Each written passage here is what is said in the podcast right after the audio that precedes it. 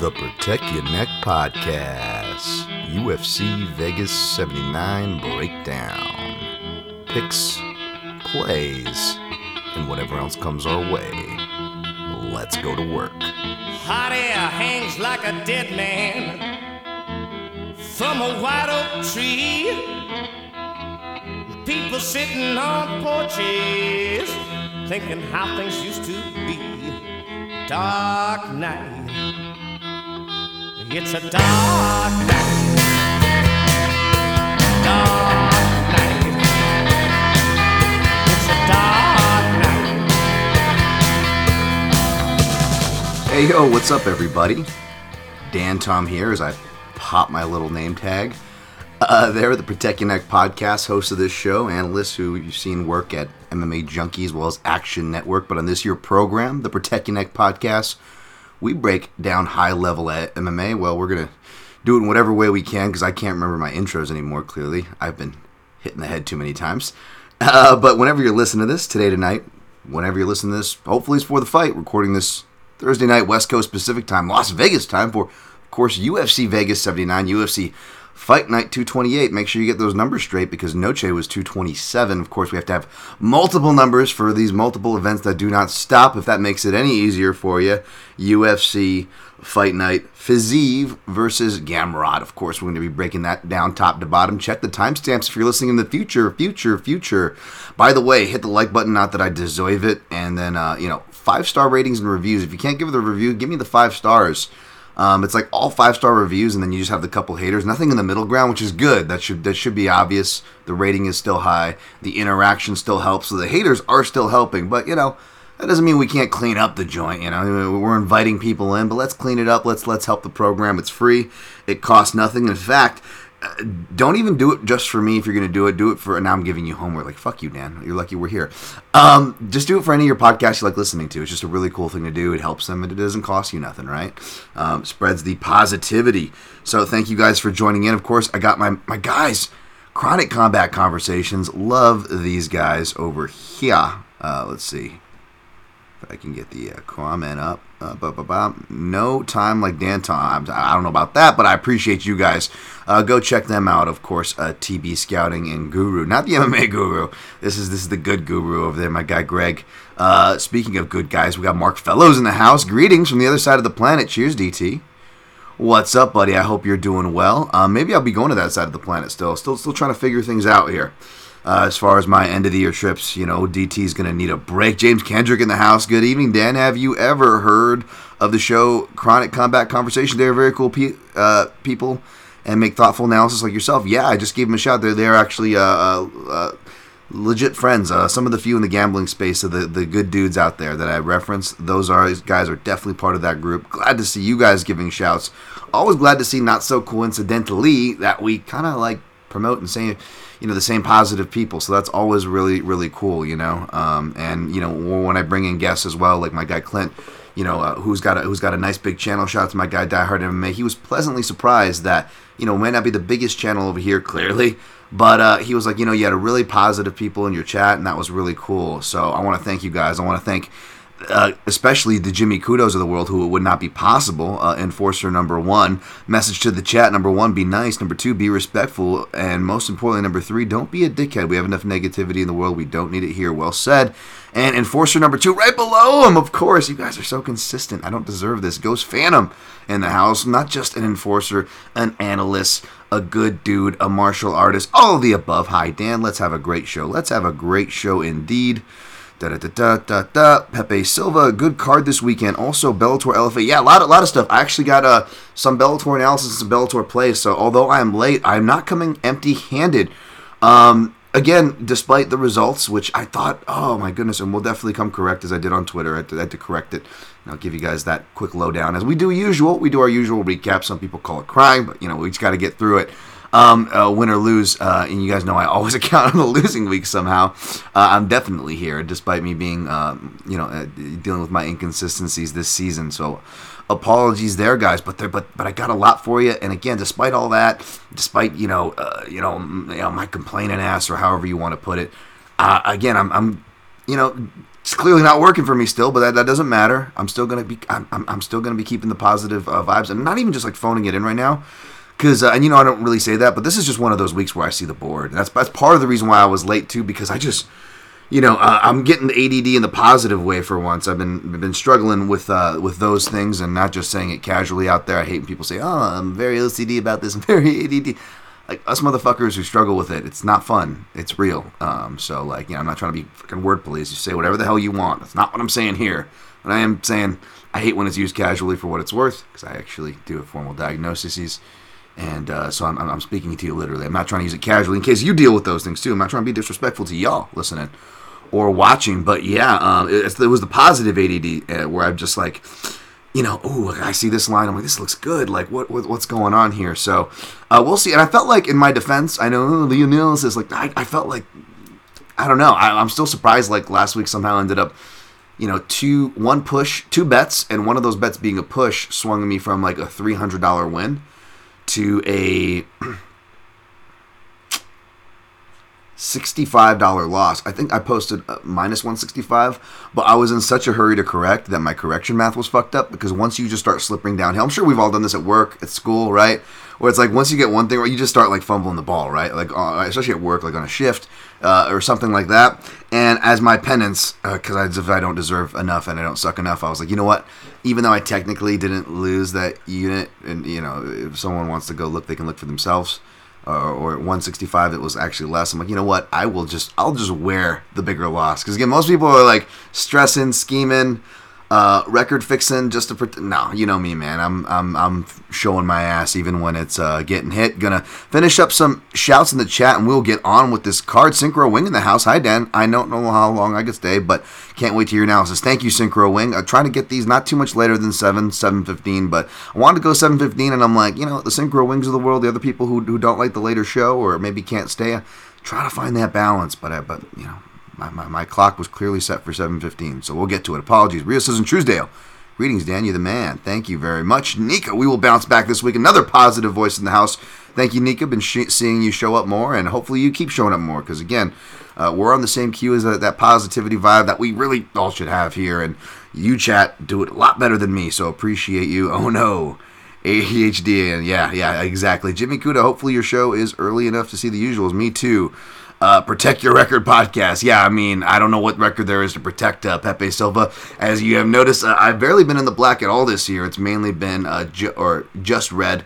Uh, you know, for the you know, it was ba- back and forth to start the year, and we've been red, red, red. I, get, I came really close to getting back in the black. Uh, you know, kept my head down, wasn't saying anything, and then we uh, we're back to like you know what is it like minus like twenty four uh, minus 24 units or so. So yeah, yeah, yeah. We'll, we'll, we'll see. And again, uh, I'll, I'll, save any spiels or excuses. Although we did, thanks. Shouts to my gal- guest last week who you loved, Fenyo, uh, Fen the Fight Site. Go support him. Uh, the fight-site.com and of course at uh, Fenyo F E N O X Sky uh, as that's spelled, uh, and he, he provided excellent analysis. And we did talk about you know actual like not just making excuses because he he doesn't Fenyo's just an analysis. He doesn't do the bets or picks or anything. But we were talking about why picks to bets or whatever maybe for whether it's OG analysts, OG betters, you know, OG fans if you like just track your picks or whatever. Maybe why y- y'all are also not maybe doing as good. Again, not trying to uh, shovel the blame. You know, again, if anything, you guys have my permission to point at me if anybody's giving you shit because you know, uh, very few, if not, you know, uh, I don't want to say nobody, of course, but very few people are probably doing worse than me. So I'm not getting that twisted at all. But I'm just saying in general, there are some trends to that, which we talked about on the last show. Not going to bore you here because I want to get to business and then we can get to the breakdowns. How does that sound? Um, I wasn't able to uh, pull up uh, or to do the calculations, but I, I do have the, uh, I do have the, um, UFC Noche results pulled up. Uh, of course, it was headlined by Alexa Grasso versus Valentina Shevchenko. Um, let's do a quick result. That was a push. Uh, down the middle lane. Uh, one we were one zero and one, two zero and one, three zero and one. Uh, even though Kyle Nelson was a dog or pass, that actually hit for a round robin. The official pick was Padilla, so that's three one and one on the main card. Uh, four one and one, five one and one, push there with a Lacerda. Uh, so five, one, and two, I guess, right? Uh, right. Six, one, and two. Uh, six, two, and two. Took a good reluctant dog shot on Reyes, and of course this. So seven, two, and two, and of course the two pushes we had money on. Of course, the round robin doesn't hit as per normal. Slash, we hit one leg, which hasn't been normal lately. I haven't been hitting any, and there's been no no no crybabying on that. There's been bad picks by me that I've owned every week, and I'll continue to do that. But yeah, this was more the classic, I guess, from aside from the last couple weeks where we only hit the one, which was Nelson. Uh, again, my round robins got messed up. There were multiple versions of it, but as you guys know, MGM was being hacked, so like my account, I couldn't even. It wasn't even like, oh, they're messing with me and limiting me or whatever, which does happen, and I'm not special in that regard. That's not why I'm saying it. It's just a fact. But no, this was a overall thing. So, um, and that is the house that I round robin in. Um, I'm hopefully shout out to my guy Martin P recommended me for William Hill app. I got to go into a William Hill uh, book though here in Vegas. I'm going to try to do that tomorrow. Uh, because apparently they'll do you let you do same game parlays, uh, let me parlay the big numbers and not limit me. We'll see um, on the props and the rounds. So that's definitely what I'm going to try first. If not, I will go to uh, and do my usual from uh, BetMGM, which looks like they are back up. We'll see.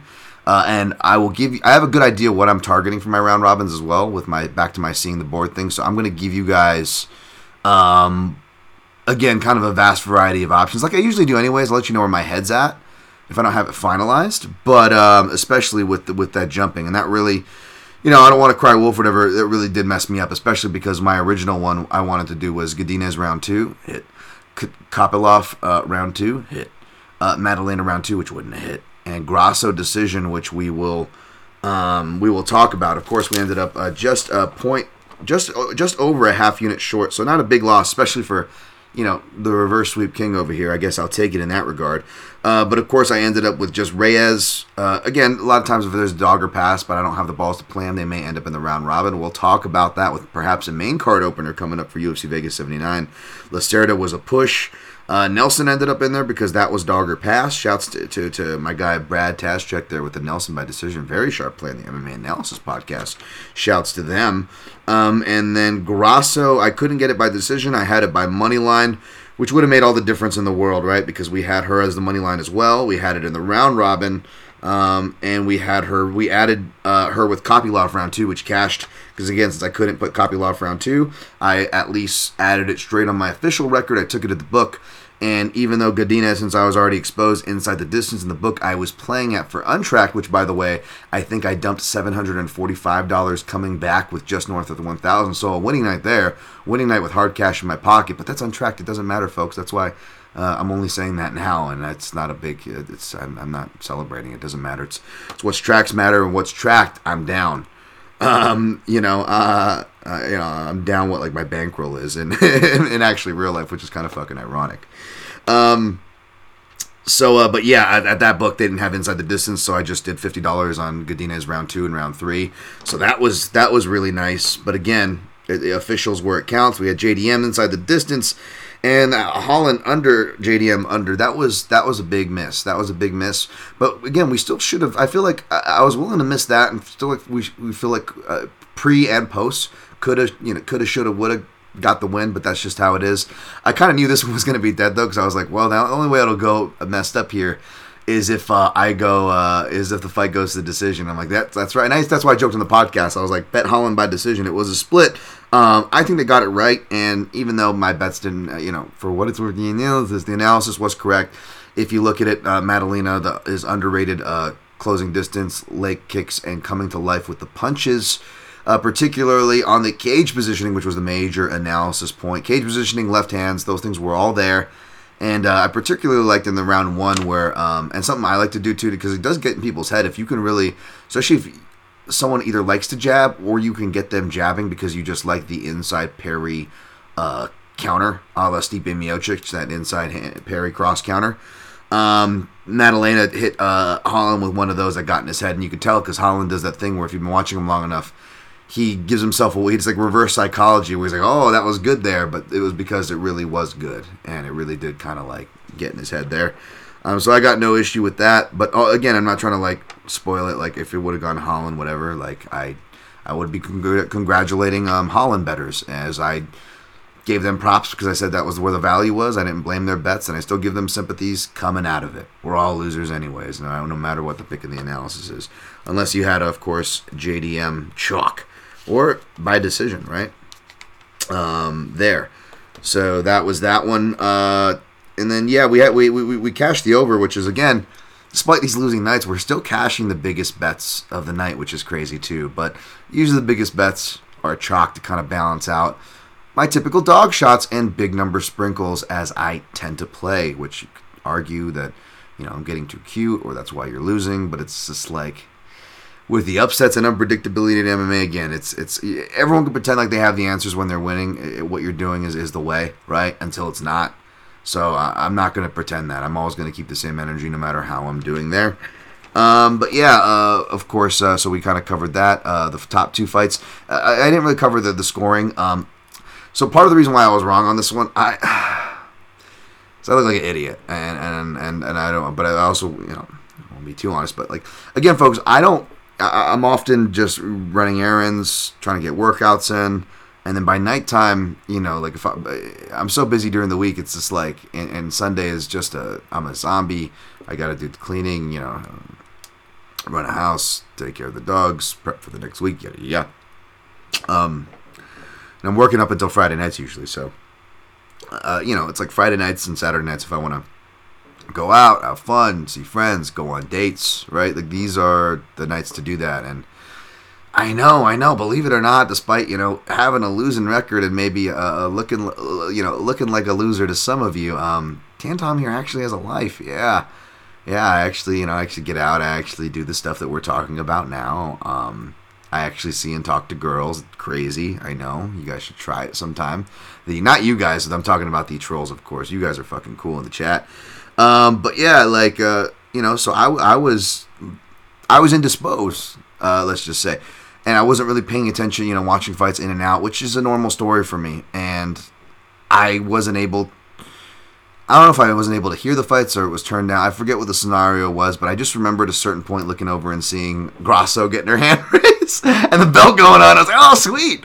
You know, I was busy doing something else, but I looked over and like, oh, sweet, cool, cash the bet. That's what I needed.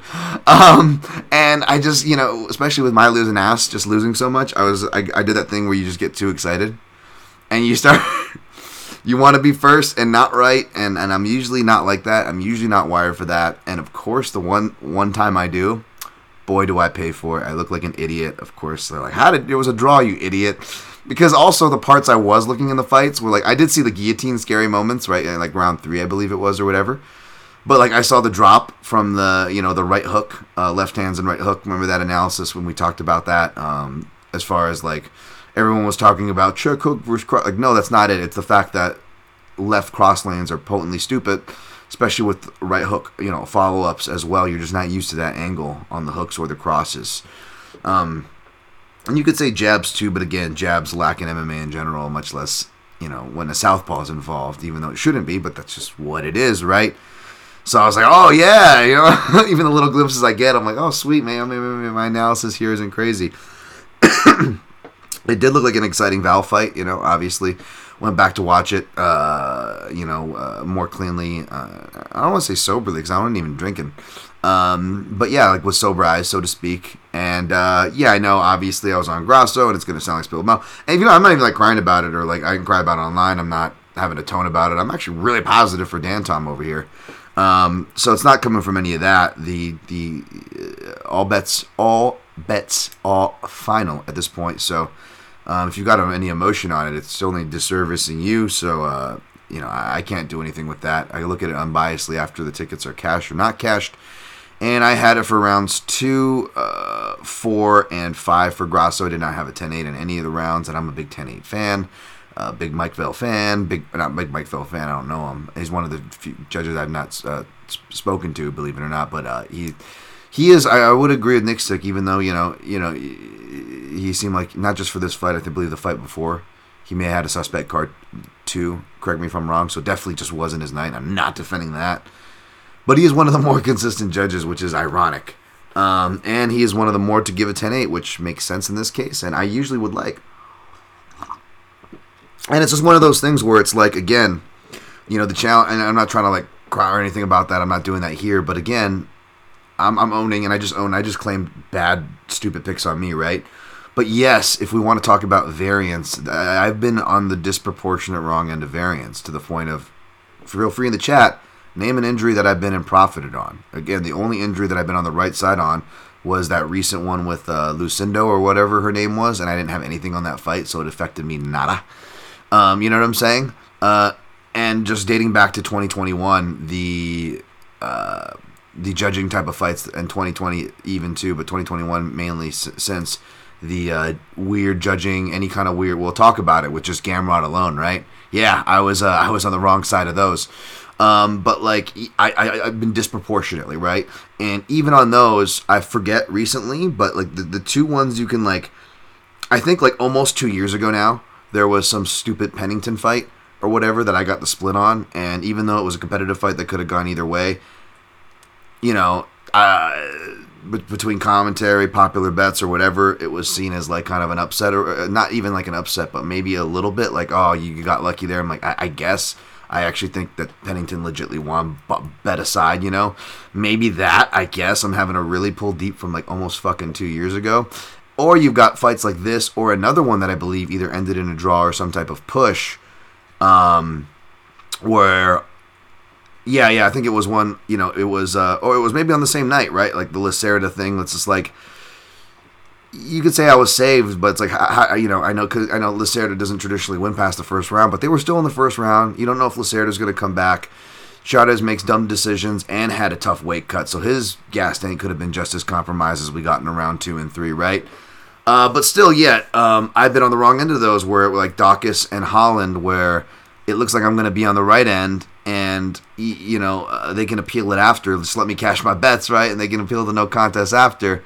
And then you got you know uh, Dan Miragliotta has his mind set up. I'm about to I'm about to get get one by, and uh, you know Herb goes, oh Dan, and you can even see it on the tape. And then he calls him back, interjects his opinion, um, and then they go with the uh, and then they go with the uh, the no contest, even though it goes clearly against the decision that Miragliotta made in the fight after the fight and the concussive battle concussiveness that uh, Holland had to fight through.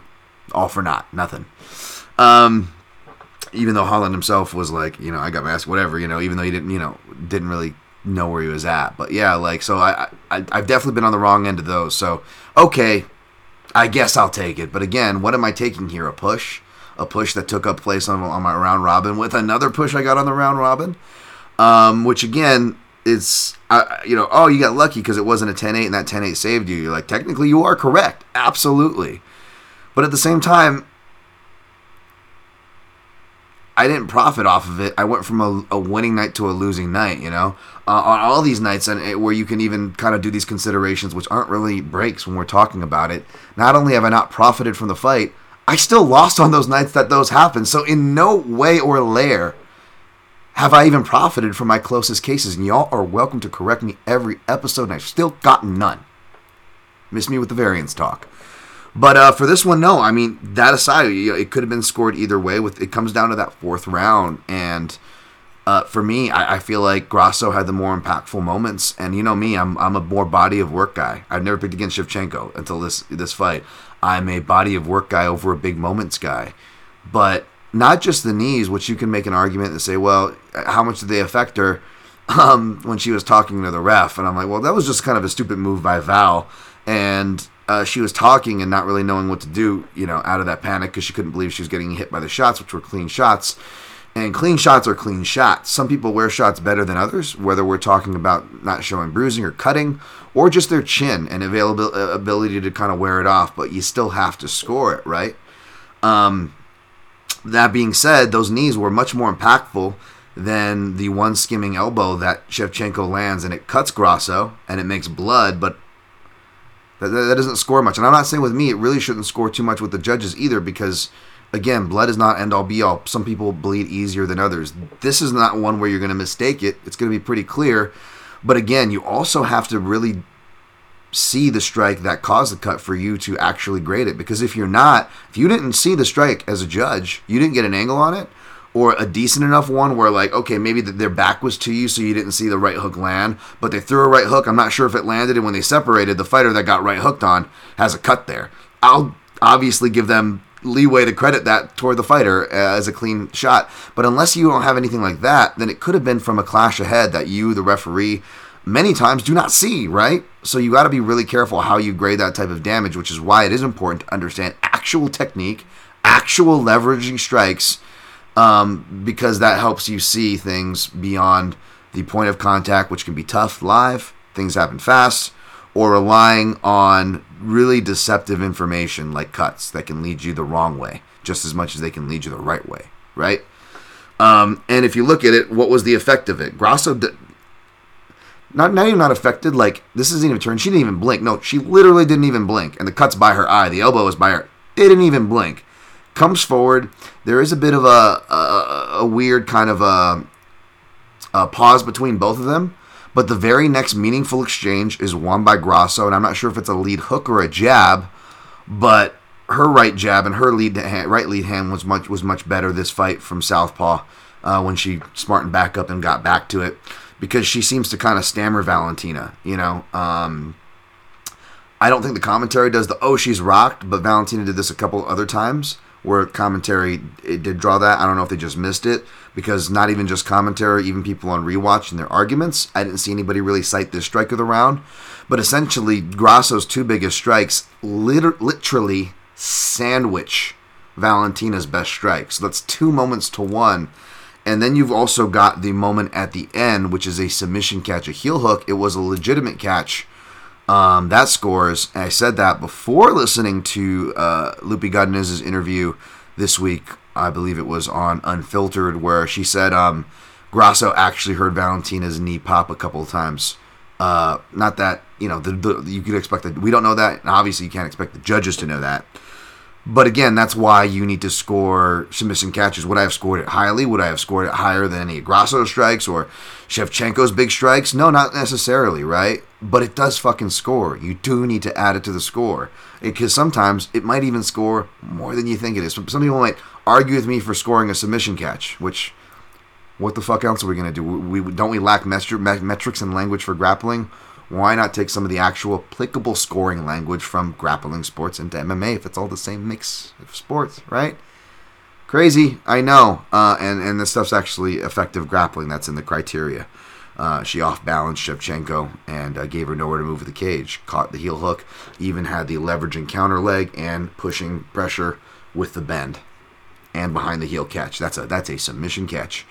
Um, so yeah, I mean, it, it, totally okay to go Valentina that round, especially live, right? Like I get it. I'm not saying it's a bad score, but I'm just I'm justifying not. To, oh, he had money on ground. No, I'm I'm I'm specifically explaining step by step why I scored it, and and yeah. Um, Ronald Russell Jr. defeated Terrence Mitchell. Welcome to Good Burger. wow, we learned nothing. Um, Daniel Zellhuber, Zellhuber defeated Christos Giagos, Anaconda. Uh, don't want none, son. I gotta butcher that fucking song. Sorry. Uh, Kyle Nelson. Uh, shout out to Fenya Boring. Kyle Nelson is a beast now. He's figured out, you know, how to do his thing. Uh, of course, extended the more opportunistic Fernando Padilla. Uh, should have picked Nelson, uh, but uh, did have him in the round robin. He hit, and it was all for nothing. That plus 200 because uh, we couldn't get anything to go with it. Uh, Godinez defeated Elise Reed rear naked choke. This one felt great because the analysis I gave was before she gave interviews, like, or I heard interviews, I should say. My guy Aaron Bronsteter, TSN. But you heard Loopy talking before and after, and saying the exact same things I'm saying. She's training down at uh, with Alexa Grasso and Diego Lopez, so expect those grappling improvements. I think she had trouble on her finishing ability. He's going to be able to help shore that up. And she was even critical on herself post fight, was saying in interviews that she goes, Yeah, I, I, honestly wasn't confident in my finishing ability for my rear naked chokes, uh, my positions for ground and pound, and they are really cleaning that up. So, you know, the sub was there, uh, even though I didn't play it. I said that was going to be more obvious, but it just, again, they were giving you inside the distance plus money. And then, again, when you didn't have inside the distance, just taking that unit you would have put or whatever you would have put and just, just, split it on the, the round two and round three, and that's just that's just money, right? And we were sweating that because boy, it almost ended in round one. So like, shouts to my guy Aaron Bronsteter, who also had the round two loopy, by the way. Uh, it was just one of those things where I hate seeing that armbar stuff and I squirm and I'm, I'm getting like a weaker stomach for violence as I get older, folks. Um, but like, uh, it was weird. So I'm like, I'm I'm praying for it to stop, but I'm also praying for like the clock to go faster, so maybe I can get to round two and cash some more money. Even though inside the distance and the official record would have been clear either way on that, you know. Again, um, I'm also was also rooting for the untracked, which not that it matters because it's untracked did do a better. So that was a fun experience. A Kopylov Fremd uh, round two, which felt so good. Nothing against Fremd or anything. Obviously, I'm sure he's a nice guy, but it was just like I was just reminded, and I forgot to talk about last time. That was just another one where I had Frem round two, and Frem inside the distance. I'm like, no, I'm gonna make it back for that because I just was so mad that you know.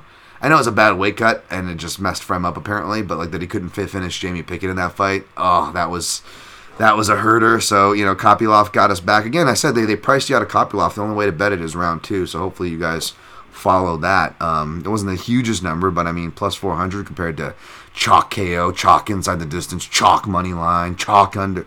You know what I'm saying? Like, eh, round two, round props, folks. That's where the analysis is good for. Call me cute, say I'm losing, whatever. You don't got to follow my bets, but the analysis is good for these fucking round props. Um, Edgar Chairez Lacerda, we talked about that. That was a bad call. Props to Chris Tognoni, though. I guess he apologized uh, in ring right after. Plus, they did the no contest and the accountability call. I mean, that's all you can really ask for. I know Dom Cruz was going off, and I get it. Believe me, you know, as a better, as a fan. But at the same time, I, you, you know, I, at least I can. I hope you can put that stuff aside and appreciate um, the difficulty of the job and how much of a man it takes to apologize for your mistakes to a fighter uh, uh, in the heat of things, on air, in a fight, etc., like that. So props to Chris Tognoni, and hopefully more officials do so. Um, and take accountability as best they can. Charlie Campbell defeated Alex Reyes TKO. That was brutal. Yeah, that wasn't winning as soon as I saw it. Just was more of a number thing. And uh, man, uh, sympathies to Nuts and Inside the Distance betters. Uh, defeated Marnik Man. Probably should have got the finish there. Huh? I didn't watch that one too close. But that was that. All right, 31 21 finishes the recap. I want to do a chat cleanup before we go to. Um, uh, real quick, some shouts. Billy Welks. Shout out my guy MMA on the Rocks. Make sure you're following his channel. Uh, I always love Billy Welks. I'm meaning to get him uh, on slash back on the podcast. He's had me on his program. Go subscribe to his channel, MMA on the Rocks. You can find him also on Instagram, on Twitter, or on Twitter. I'm not going to call it the other thing, but mainly on Instagram because he's doing a lot of drink stuff too. Uh, Bill Billy Welk's always been like the uh, undercover, low key bar, best bartender. Uh, you know, you could pull out of your back pocket. But he's actually like doing like drink vids as well as like martial arts and technique vids uh, down in uh, Florida, Billy Q territory, Tampa. Um, so I really wanted to shout him. Uh, may or may not have him on next week, folks. I know it's an off week. I still got to do contender series, and since I am still got to get uh, some evergreen out this week, uh, might as well do a top five to go along with it. So may or may not have Billy Welks on some top five uh, middleweight fights action coming your way. Of course, always got to shout out my guy. Uh, my guy D Love D underscore loves underscore turmeric uh, tonic uh, the turmeric tonic Find you type in uh, D loves turmeric tonic and it, it, should pop up with the weird underscores uh, on the Instagram. Follow him there. He'll do some stories. You use code protect15 for 15% off. An excellent arrangement of some lemon, turmeric, uh, and ginger. I'm actually going to be putting in an order uh, soon, my guy D Love. But go support him. Give him some love.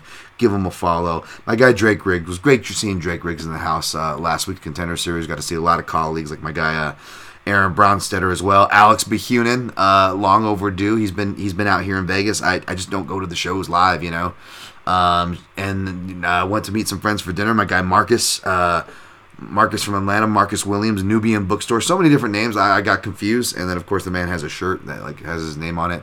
Uh, he's an OG on uh, the Twitter space, MMA Junkie Radio, MMA space gambling again nubian bookstore uh, great dude uh, it was great seeing him he, uh, met, met, met up with some guys uh, uh, aaron of course uh, saw a contender series met up with this weekend and and again i also want to shout out johnny the greek of course that is johnny from the contender series. I met him before and i've said on this program before he's a really nice guy in person. When he was on his bad streak i think it was like last year or whatever where everyone was doing the fade the greek as fun as you know y'all were having i wasn't trying to rain on anybody's parade but i did say you know, I got sympathy. I'm not gonna. I, I, I don't want to pile in on this guy because, um, you know, if it were me in that position, um, with my luck, right, I would like I, that exact same shit would happen to me. And despite one of the only few people to stick up and say that, uh, of course, karma working the way it does, um, I, I don't ha- even have a public position like my man Johnny, and I got hit with a fucking doubly cold streak, as I've of course been on. It's funny how that works, but I'm very happy for Johnny. Uh, it was great to talk talk uh, with him, and uh, I will say. Um, I just want to say the guy's just a, class act, man. I can't I can't say enough nice things about the guy. I know you know he's a big personality when he gets on there and whatnot, but the dude's always been humble. He knows his lane, his lane's numbers. Uh, it's not as much MMA, but he's really been you know uh, he's really been you know immersing himself in the sport since he got in. He's never you know been one to uh, really argue any of that, man. So you gotta you gotta respect that. And uh, if he seems like a nice guy, uh, it's cause he cause he is. So I wanted I wanted to give Johnny those shots, man. Give him his due. Um, you know, uh, it's like like carrot top in the community scene. Some guys that just get unfairly, you know, in the scene, and then you, uh, they're, they're around for a while, and you see like, hey, this guy's good dude over here. You know what I'm saying? And, and I feel like I feel like Johnny gets a lot of uh, a lot of that. But uh, but yeah, um, remind me to talk about some line movement when we get to Ige and Gamrot. Uh, those ends the shouts. Again, iTunes and Amazon reviews. Uh, I don't want to go long today. Maybe if I have time at the end, I'll do some uh, Amazon's reads. But again, uh, if you guys want to go mixedmartialanalyst.com, use the click throughs for Onnit or Amazon. If you shop at those things, uh, you pretty much go to the website, click the banner. So that's a total of two tasks, two clicks, and uh, you're on your website shopping, and a small percentage of your purchase gets kicked back to this year program with no extra charge to you. Of course, if you do want to support the program, there is a PayPal link or right above that, mixedmartialanalyst.com. I haven't plugged this stuff in a while. I don't deserve it. Might as well plug it. And of course, that's also in the link trees at Dan Tom MMA that you can find on my Instagram or on uh, on Twitter, artist formerly known as Twitter. Um, for that, we'll see if I have time to uh, read that. Let's go chat cleanup. Um, da da da da da da. Here we go. Here we go. Here we go. Here we go, evil. Valentina fell because of Mike Bell, like that pun. Yeah, that's a good one. My guy Rain Lamina in the house. Um, oh, hopefully that's right. Uh, da da da da. Real Susan Truesdale, the cultural appropriation was embarrassing for the UFC. You mentioned this, but I am glad that the UFC didn't do that for Asian Heritage Month. Yeah, everyone's saying like, oh, they're gonna, they're gonna, they should do this for a bunch. Just like relax, folks. Um, it did a lot of numbers. Um, and I love Mexican combat sports. I grew up watching boxing, uh, particularly going to uh, friends' houses out here in Vegas. My, my, my dad's friends' houses uh, were of Mexican descent, so I grew up. You know, I think uh, Taylor and fucking Cesar Chavez, like '91, is like my first vague memory of a boxing fight. Uh, I remember seeing Tyson when he came back out of prison a couple years later in the '90s. But a lot of De La Hoya, a lot of uh, Julio, Julio Cesar Chavez a lot of that. So obviously, uh, it is rich. There is no bullshit in that. Uh, I'm a big fan of that. Uh, that's all genuine. But yes, there is a business side as to why, you know, f- from al- the, the, the beer companies, the boxing companies, MMA, all these things follow suit and, and, and sell to that market because the numbers are good. And uh, Dana definitely, I believe, reported so as well. So, uh, and again, UFC uh, doesn't promote much these days, but what they do promote is their market expansions, especially where they have PIs. You know, again, Zhang Weili, even though she's legit and has proven herself as such, people were saying, "Oh, remember she was she was just getting the title shot because they're opening the PI in in, in Shanghai." Uh, and I definitely don't want to go down to those unfair routes, whether we're talking about China or Mexico, doesn't matter. Uh, you know, I definitely don't want to be too unfair with those talking points. Obviously but at the same time, there there, there is some truth to those things uh, as to why that generates those talks because the UFC does do that. So let's see it for what it is um, as well. Um, and that's why I, uh, that's why I was uh, people were like, oh, it'd be cool to do something with Japan or something Asian. And I was just like, you know, and I agree. By the way, I think it was like my, uh, my guy uh, Luca Fury, shouts to Luca, uh, saying something like that. But I was just like, it would be cool, but it's just like considering the UFC, like the one woke thing that the UFC doesn't do, even though they apparently don't do woke stuff. They do all the typical woke month stuff, right? From from gay pride to everything, which is cool. I'm not saying it. I'm saying woke is a joke, obviously, for the people who say that, like it's got some bite to it or something. Still, I don't know. But we know that Asian Heritage Month going on for a decade now and counting is one they just ignore. Even when they actually do have Asian products, we don't even really realize them. Even when they got the beautiful Laura Sanko commentating them for Road to UFC, right? I mean, which thank God because you know, again, who knows what kind of Asian jingles they would fucking toss on those things that they tried to promote it. So I don't think they're gonna get too crazy with it, folks. But they are definitely, you know, like Dana said, they're gonna attack UFC Noche and go head to head and, you know, uh, attack that market. So yep, um, Ghost Phantom split draw was the funniest way for Valentina to not win. Then claimed racial bias post fight. Chef Kiss, yeah, affirmative action Val. That that was uh that was something. Yeah, that was uh, Valentina. Oh my god! Again, she's not the like I said, folks. I, I, I you know I've, I've been a bigger Valentina fan than others. I've never picked against her to this fight, but like I was saying on, on this podcast prior, that attitude, stubborn, stubborn Chevy, stubborn Chevy, man. That that that that's why I, I couldn't trust her. And we may, even though this was an exciting fight for her, we may see uh start seeing her downtrend, or don't be surprised. So, done. Matt Pauley, thank you, sir. Appreciate you. I love the Avi, the Super Mario, new name, and positive Thursday nights. Dan Tom time. Always love the breakdowns, brother. Appreciate you. Thank you, guys. Make sure to hit the like, although I don't deserve it. Ghost Phantom Raul Rosas Jr. answered questions about his cardio and heart by TKOing opponent in 40 seconds. Did you like the snarky eloquence? Yes, I did. Great minds think alike, my guy. Great minds think alike there. Synchro Wing, did you have? Did you think that Loopy is a world beater? Um, I've seen online people saying she is the hardest matchup for Weili. I forget she had a hard time with Helen Penne. Your opinion, please. I, I wouldn't go so quick to say that, but um, I do not mind the enthusiasm because she has durability, cardio. Even though she's not even that big for straw weight per se, her strength uh, was always there, freakish with the, the, the grappling, but even with the power, you know, she was really fighting her left hook with Francisco Grasso. She said this camp that was a shot that didn't surprise her that she landed so well. Um, and uh, again, um, you parallel things to where the UFC's at. And right now, I think you know, or you know, you know, women's divisions are behind men. Not trying to be sexist, but like if we're putting it in a, a fun and analogous term, um, I don't think they're pre-tough noob or anything, but I do think they're like somewhere between like uh, 2007 and 2010, and I think that's being really, really generous, but also fair.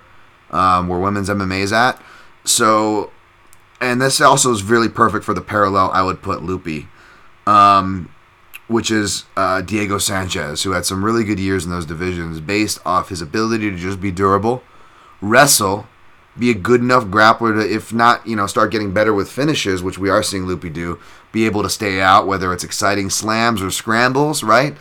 Um, but she's already even maybe, you know, showing, you know, those bursts like Diego with Joe Riggs, but let's see if she can kind of, you know, put that together more as far as she can still hurt people on the feet. Uh, you know, um, and uh, you know, say what you will about Diego Sanchez, he was a lot uh, able to win a lot of fights in that era. And if you look at the overall uh, uh, analogous message that I'm saying here, is that being the Diego Sanchez of strawweight right now, even in 2023, is more than enough to be a, force and get to a title shot at the very least. So, yeah, I don't blame people. I get it, but uh, you know me, I'm not. I'm not gonna be saying anything that quick. Real Susan Truesdale. Uh, hey, we love Drake Riggs around these parts. Of course you do. Drake is the man. Shout out to Drake Riggs. Mike's MMA picks in the house. Another one of the uh, people. I don't want to say few because that few is literally three, and there's way more than that. But he is uh, obviously in the good people's group for the uh, gambling people out there. Mike's always a mensch, uh, not just you know popping in here, but even behind the scenes in the DMs. Good dude. Get what's yours, Dan. Thank you. You too, Mike. All the best to you this weekend. Lastly but not leastly, Jim Kendrick. Hey, Mike's MMA picks cool channel as well. See, look at that. Getting sh- my friends, getting love from my friends. My friends giving love to my friends. This is this is beautiful, my friend. My friend, my friend. Uh, very beautiful. All right, let's get to the breakdown, shall we? We're, we're about 43.07 in. Well, right, 43.10. Of course, UFC Vegas 79. UFC Fight Night Fiziev versus Gamrot UFC Fight Night 228. Take it as you will. Or actually, we'll go, uh, sorry, we'll go Bellator. Bellator 299, really quick. Um, I didn't write it yet because I was in the process, but I had to stop. Uh, but I got my plays in. Um, Johnny Eblin is like minus like 500 plus 390 on Fabian Edwards. It's a dumb number. I don't blame anybody taking Edwards because he's opportunistic like his brother, right? But um, this is you know Johnny Eblin even though uh, I'm about to you know compare this fight, that I I essentially think it's going to go down like uh, Usman Edwards one, not two or three, folks, because again, Edwards isn't there yet. Um, I'm really like what I've seen him on the pads and what I've seen him in his fights so far. Went back to watch his catalog. Um, you know, you, you you see pr- improvements every time, even just from his last fight to like, you know, you can't really tell everything from pads or sparring work what they're showing online. But even that, like, it just just you know, r- you know, really impressed. Clearly, he's got um, a feel for grappling. You know, uh, as far as jiu-jitsu and transitional grappling and back taking, like his brother. Except he's he's bigger than his brother, both weight class and literally. He's pretty sizable 185er at that. Um, Fabian Edwards is. Uh, but it- ultimately, um, there's still a lot of opportunism. If a fighter will allow him to take the uh, front foot, which uh, I don't think Eblin will. And again, even when they do, Fabian isn't that exactly consistent with it, even though he does really good work there. When he's on his back foot, he's com- too comfortable there because he is a natural counterpuncher. Again, you don't have to. That doesn't mean you can't go forward and counter. You know, the all of the uh, Conor McGregor's of the world, the pressure counter fighters, right? Um, even Fiziev, who we'll talk about in a second, has a bit of a. You know, when I say he counters, he counters off his pressure just because he's pressuring, he's bridging defense into offense, pressure into counters, uh, so on and so forth. Um, but Fabian can be a little more lower volume and get stuck on that back foot. I think that's what can happen. Uh, I will say this: I did notice something that uh, you know, the only southpaw that Eblin really faced that was dedicated southpaw. He's faced a couple switchers, uh, not really meaningful though. Early on, lower level guys. Uh, he's only officially one and zero against UFC level southpaws. That's of course against the Salter Dog, Salter Dog, John Salter, who is primarily a grappler wrestler, of course. Um, Salter was able to kind of counter him with the left hand, uh, left hooks to left hands from guys like Tokov. Uh, were kind of the more common shots of what did land. Eblin has such a big head, though, it doesn't seem to affect him. And he adjusts really well. He won't start swinging back emotionally. But he won't just change levels blindly either, although he will smartly work and corral into his game. You know, he's bordering on good to bordering, especially if he keeps improving. He'll be one of those rare guys who can get the excellent ri- risk management from me just because he really puts it together. He, he reminds me more of, Vol- Volkanovski the fact because he can fight on his back foot too, switch stances and pressure. He's just constantly adjusting. Uh, he will jab against southpaws, which is great. He did it against uh, stance switchers early in his Bellator career. He did it against Salter. Um, he'll even switch to southpaw to mirror like he did against Salter to not just land the calf kicks and the mirrored kicks, but even use his lead hand there. So i- i- you know, um, you see it kind of getting sharpened up. It looked a little better. His southpaw stance, like again, I speaking of fight to fight improvements, so is Eblin. Um, and his southpaw stance looks better from his Salter to his Mousasi fight, which was his last fight, but was the next fight after the Salter fight three fights ago. Um, and you see him to continue to improve upon that. And just the fact that he uses his lead hand against southpaws in open stance or as a southpaw makes him better against most southpaws or most guys who fight southpaws, if that makes sense. Just because he's got the lead hand awareness, he does use it. Um, he does move his head offline, and he punctuates to the body, which is another great thing about punctuating to the body. Not just because we're nerds like me, will will appreciate you for it. Or yes, it is effective striking. You could take away their gas tank or steal their soul if you hit them right to the solar plexus or liver. But it's also great for when guys switch stances because that's another thing is like not knowing how to fight southpaws or this. Everybody switch stances these days. Like you need to know how to do to do these things. And the great thing about incorporating body work and punctuating with body work, like uh, like like Eblin will do and others will, is because when you face southpaws or guys that are switching stance or guys that are like Bobby Green and they're doing the lean back or the Adesanyas, what's there? The legs and the body are often there. So uh, that, that's why that's again that, that's why you know from styles like Dutch style kickboxing, uh, you know uh, Dutch Dutch style Thai boxing to, to so forth will punctuate and, and incorporate so much body and leg work. It is effective striking at our target. It is targets that are there, and uh, I think that's going to bode well for uh, Eblin. But ultimately, I think that he knows it's going to be even though he's been admittedly falling in love with his striking. And definitely not afraid to, to, to show that. He still smartly mixes in wrestling. And because he does, I think this could be one where he kind of goes back and has maybe even a heavier wrestling performance, especially because even though Edwards is improving his grappling. These are offensive improvements in his wrestling, offensive improvements in his jiu-jitsu.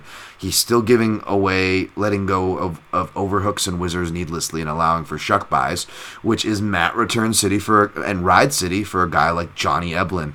So I think it's going to be mat return and ride city. It's going to be boring, probably Eblin by decision, like the odds are mentioning. I was hoping to get a sneaky submission play in here that they were going to do like a thing like Nemkov versus uh, what was it where like they put the plus 2100 that I that I, that I grabbed like almost 2 years ago in October. Um, hopefully I'll get some more of that good juju cuz in October um, hopefully Lance Fishel is coming up with MMA analysis guys cuz he is my one good luck charm for a guy who claims bad luck. I always kill it whenever I'm betting with that guy around me. Uh, but yeah, I hit that uh, plus 2100 sub. They were smart to it, so smart that they actually put the sub lower than the KO, which kind of doesn't make sense. Um, and at that point, you're picking and choosing, and then you're going to committing to an inside the distance if your house has that. Do I really want that for Bellator? Do I really want that with a guy who, as much as I like, uh, there's a re- uh, Eblin. There's a reason why uh, you know he is bordering toward the excellent risk management because he's not going to really maybe sell out for the finish, but he's only getting better. Maybe he does want to make a statement. You know, even though Edwards uh, seems to be more of a slow burn fighter, you know he actually has some decent third rounds. Um, he just does not look good off of his back when guys can put him there. We saw teammate Austin Vanderford, who is not as good of a wrestler, not as good of a submission fighter, uh, even though he's really, you know, uh, better there than most people give him credit for. I'm not trying to shit on Austin Vanderford. I've defended him. One of the first A plus I ever gave, in fact, in my uh, contender series, was Austin Vanderford trivia. Um, but uh, but you see what, what what people have been able to do when they're able to get on top of him. I mean, even Charlie Ward, like two fights ago, was able to you know um, give him some trouble and take him down and stay on top for positions which were kind of silly, right? Um, so yeah, uh, what I did instead was I'm like, okay, you're gonna you're gonna you're gonna price me out of anything sub or anything fun. You know what? If he pro- if he gets a finish, it's probably gonna be in championship rounds where we haven't seen uh, Edwards. And again, Edwards doesn't look like he has bad cardio, but we know Eblin has excellent cardio, and we know his path to victory is wearing him through the wrestling. So if he does get a finish, it's going to be rounds four and five. So I just took 0.17 unit shots, baby. Eblin round four plus 1300, 0.17 U. Round five plus 1600, 0.17 U. Those are my only bets on the fight. Those are my only bets for Bellator 299. Um, uh, I'll get back to you guys' picks later. I don't want to get too hung up, but uh, I appreciate that. I'll just say good. I do see a, a Bellator one. Hey, I like Johnny Eblin, says James Kendrick. In is the Ghost Zhang thread he mentions that uh, Eblin will jab to draw out the rear hand when the opponent throws the rear hand as easy takedown. And that was an idea Zhang used against Lemos. Oh, great pickup, great pickup, and shouts to uh, good shouts to Ghost there. Um, Thomas Kane, when is Jamal Hill going to be healthy? If Alex P wins, Jamal beats him easy. I don't know about easy, but I definitely would favor, or not be surprised to see Jamal favored. We'll see though if Alex wins. You know, I'm, I'm you know me, I'm, I'm a big Poatan guy, but uh, we'll, we'll we'll see, we'll see. Uh, loves Mike's MMA picks.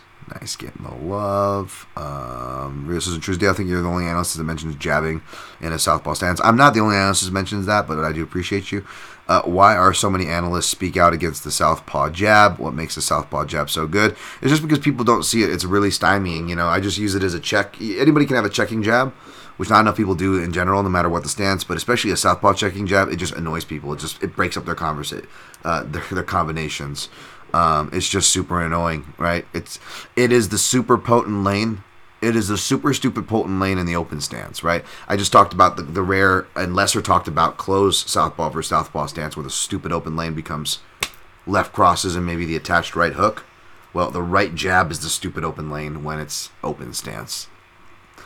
I don't know how to explain it, but put any more qualified fighter analyst, which is not a high bar to, to get b- b- above me, but I'm just saying, go grab any of them, and uh, I'm willing to bet most of them worth their worth their salt will agree with me on that. Did you notice that Fabian, despite being a middleweight, is smaller than his bro? Is he?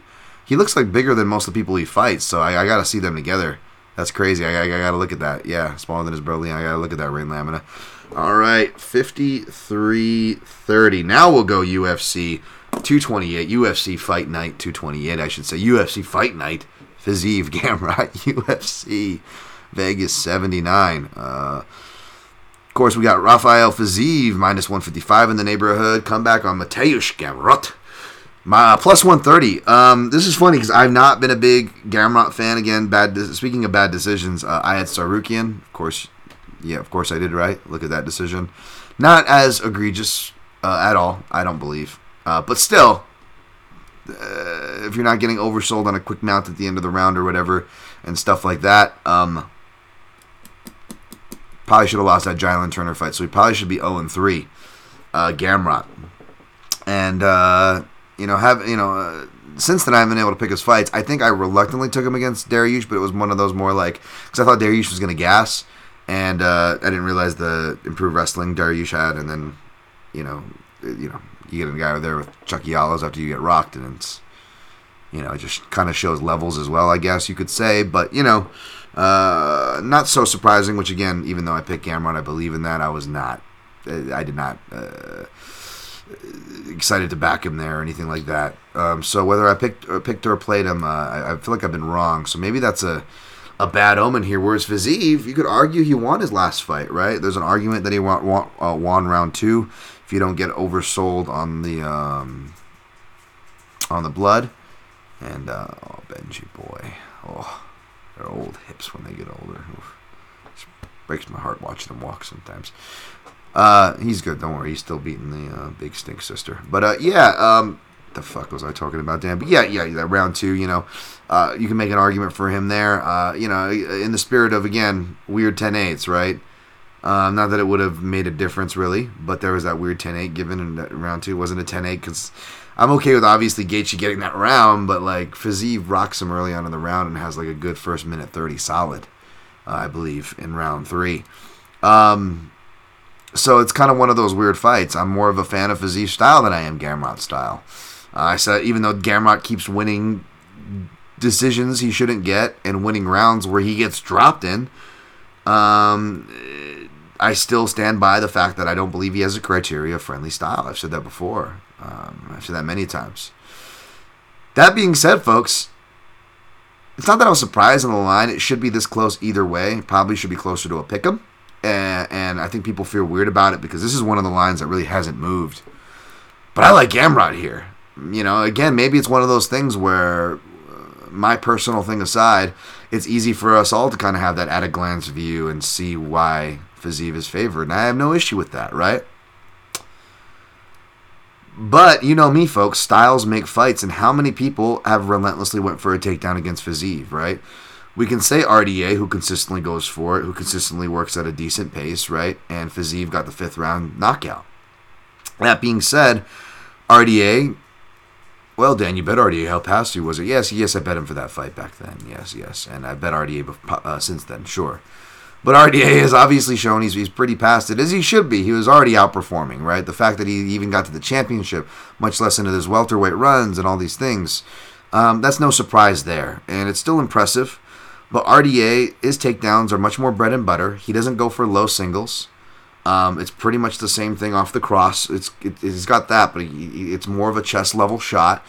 Uh, and his adjustments and finishes are all from and reliant f- to the fence. So they're very, very. Uh, the dynamic is very different than a Gamrot's, who it's a completely different approach angle. It's a completely different speed.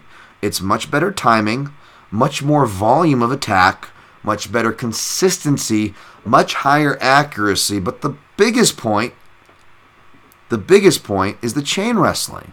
It's his ability to chain up from that single. It's his ability not even to make contact. He can just get the he can his his striking is pretty bread and butter, but it it, it it's similar to uh, kind of similar to Bryce Mitchell. I guess we'll talk about where they feed off each other. They live off each other. The, the wrestling and the striking. You know, it's not even so much that. Uh, well, Gamrot actually does have pretty good wrestling, but it's not even so much that it's lights out striking, obviously, right? Because it's not.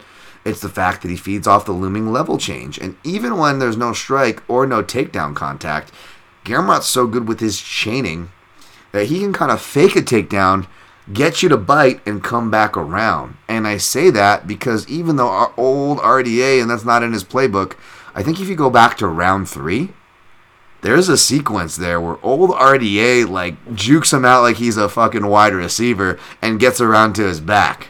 And again, RDA is not able to make much of it. Um, I think this is early round three or round two. Fiziev is still strong, but it does make Fiziev wrestle to where by the end of round three or round four, again, you look at the result, you might forget Fiziev was, was tired because he often does tend to tire toward the end of his fights, even when it's a striking match, like we saw in the Gaethje fight, which was only three rounds, right? But Fiziev does have those pockets to recover, and I remember saying this live. Oh, Dan, of course you said it, just like the just like the Brad Pickett and Tomas Almeida UFC 189. You bet your ass. Sometimes you just you just say these things and it happens. I'm not special; it's just what it is. But I remember saying like, "Oh, RDA, all right, now you got to go. This is your chance." But even though you need every second of this round to build on a tiring Fiziev, you got to be careful with his very opening because he's got his burst, right? He's like an Aldo in the sense of he's got his pockets where he can recover. If you give him a pocket, he'll explode, right? And you saw that at the beginning of the round with the Gaethje fights, and then he would kind of fizzle out. And of course, RDA goes right in, and then in the first exchange, he gets knocked out, and it's like, oh, doubters be damned. Cardio what? And you're just like, mm, I know Fiziev is good. He deserved to be favored. He's probably going to win anyways, and he would have win anyways if that didn't happen. But let's not get so crazy and say that all of a sudden proves that he's a fucking cardio machine. Lest we not forget, right? That is still there. And even though, you know, uh, he's even showed it again after that fight in three rounds. Now he's got five rounds in a small cage. You guys know me, superior grappler in the small cage superior cardio fighter in a five round fight. Gamrot, say what you will about the scoring. I agree with you clearly if you heard me at the beginning of this breakdown. But the reason why he's probably getting those rounds, even though he doesn't deserve it, is because he gets dropped. What does he do? He gets right back on it like a dog on a bone, both physically, but more importantly, mentally and cardio wise. His cardio doesn't go there, go away, which probably more fits under the physically, but more importantly, mentally, I should say. He doesn't seem discouraged, and that is huge too. Especially for a guy who you could argue is very limited, much more limited than Fiziev is in the striking. Doesn't discourage him. Doesn't discourage him at all. Um, he is playing with fire, both to finally get some uh, more losses. Uh, because I don't have the, the, the highest ceiling for for for Gamrot. I think he's going to be stylistically dependent or dependent on gracious scorecards clearly. But I believe that this is this this this could be a really bad stylistic matchup for Fiziev, and you're going to put plus money. I'm willing to take the shot. Plus 135, one unit, and again, Fiziev, even though he's got a, a, bit of a sambo background, he doesn't like to grapple. He doesn't like to grapple for prolonged periods. We haven't seen him against a real strong submission specialist, and when I picked Dos Anjos for the upset, even though it was like Gamrot, I was picking the superior, more proven, superior grappler, the more proven fighter in five rounds, and you know, in general, which you could also argue, even though he doesn't have the same resume as a Dos Anjos, you know, you go back to his KSW resume as well, and you start incorporating that in. Yeah, MMA wise, you know, he's got you could argue a, a deeper resume in some senses than Fiziev. You can make. I'm not going to die on any hills. But there's a lot of the similar, more importantly, stylistic uh, similarities as to why I made that pick. And and what I said with Dos Anjos is, you know, just like Fiziev, if he does win, and if that does go the way of the stylistic analysis kind of projects, yeah, decision probably the most plausible, but there are possibilities for late round submissions. And I had a sneaky submission, uh, sneaky uh, suspicion that if someone is able to put on the grappling fight that Dos Anjos wasn't able to do, um, but I do think, again, better cardio, more shots, more consistency, more output, more options, more dynamism in the uh, wrestling um, that I think Gamrot can. I do think you can tire Fiziev out. And just because he hasn't been submitted yet doesn't mean he can't be, right? Uh, Gamrot lists himself as a southpaw, even though he switches. Fiziev, technically, what is he like two and one against UFC level southpaws? Lost his debut to uh, what was his name from uh, No Country for Old Men? Uh, Anton Chigurh, uh, Magomed Mustafaev, and then I think I think Alex White, who drank the gasoline, um, was a southpaw. What's that John Gooden thing I clipped? Like, he's amazing to be here. He drank gasoline when he was four years old. The doctor said he would be brain damaged, but here he is, living his dream. totally not meant to be comical, but you're like, yeah. Um, that was that was one Southpaw he beat, and then of course RDA. So I think he's two and one against Southpaws, for whatever that's worth. Um, but yeah, man, you're gonna give me. You know, I, I do think there's a sneaky thing. Maybe he could get the submission here. So maybe if I'm limited and I can't put, you know, uh, decided with a round because I, I, I sprinkled. That's right, folks. Point seventeen news in those main events. Uh, three, four, and five. Only went four and five with Eblen and for Bellator's main. For the UFC main, going three, four, and five.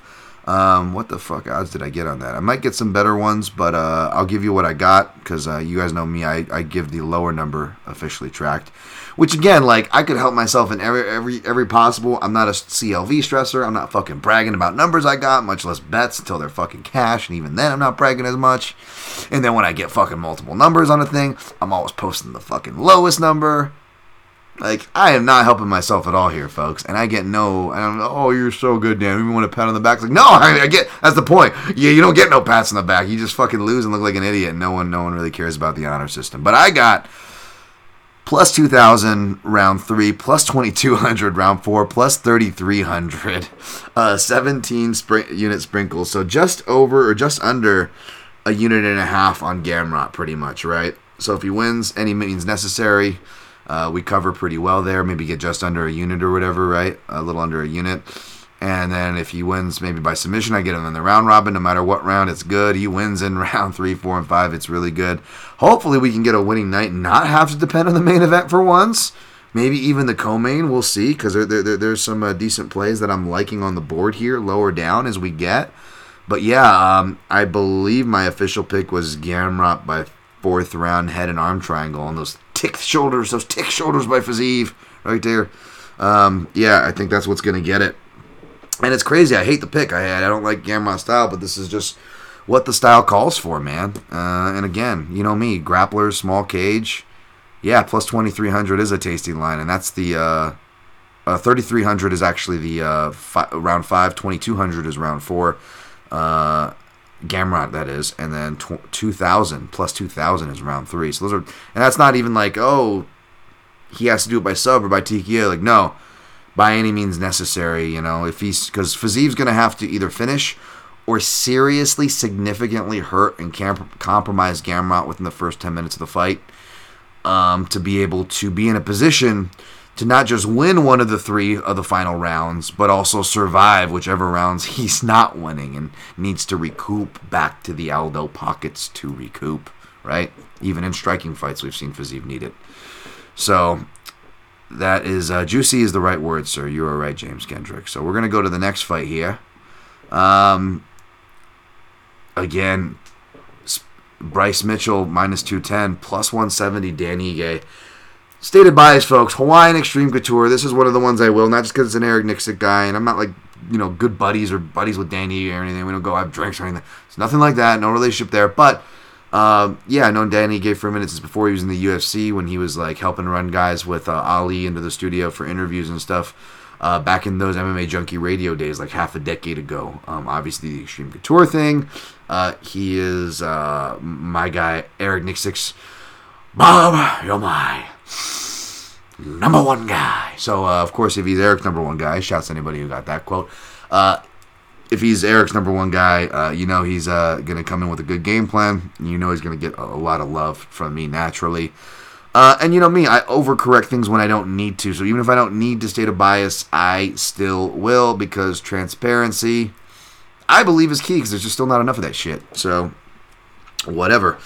Um, so take that for what you will, and it sucks because they keep putting them in co-main events, and I got to write up betting articles for the co-main events, which I am obviously stoked to do. Thank you, Action Network, for the job.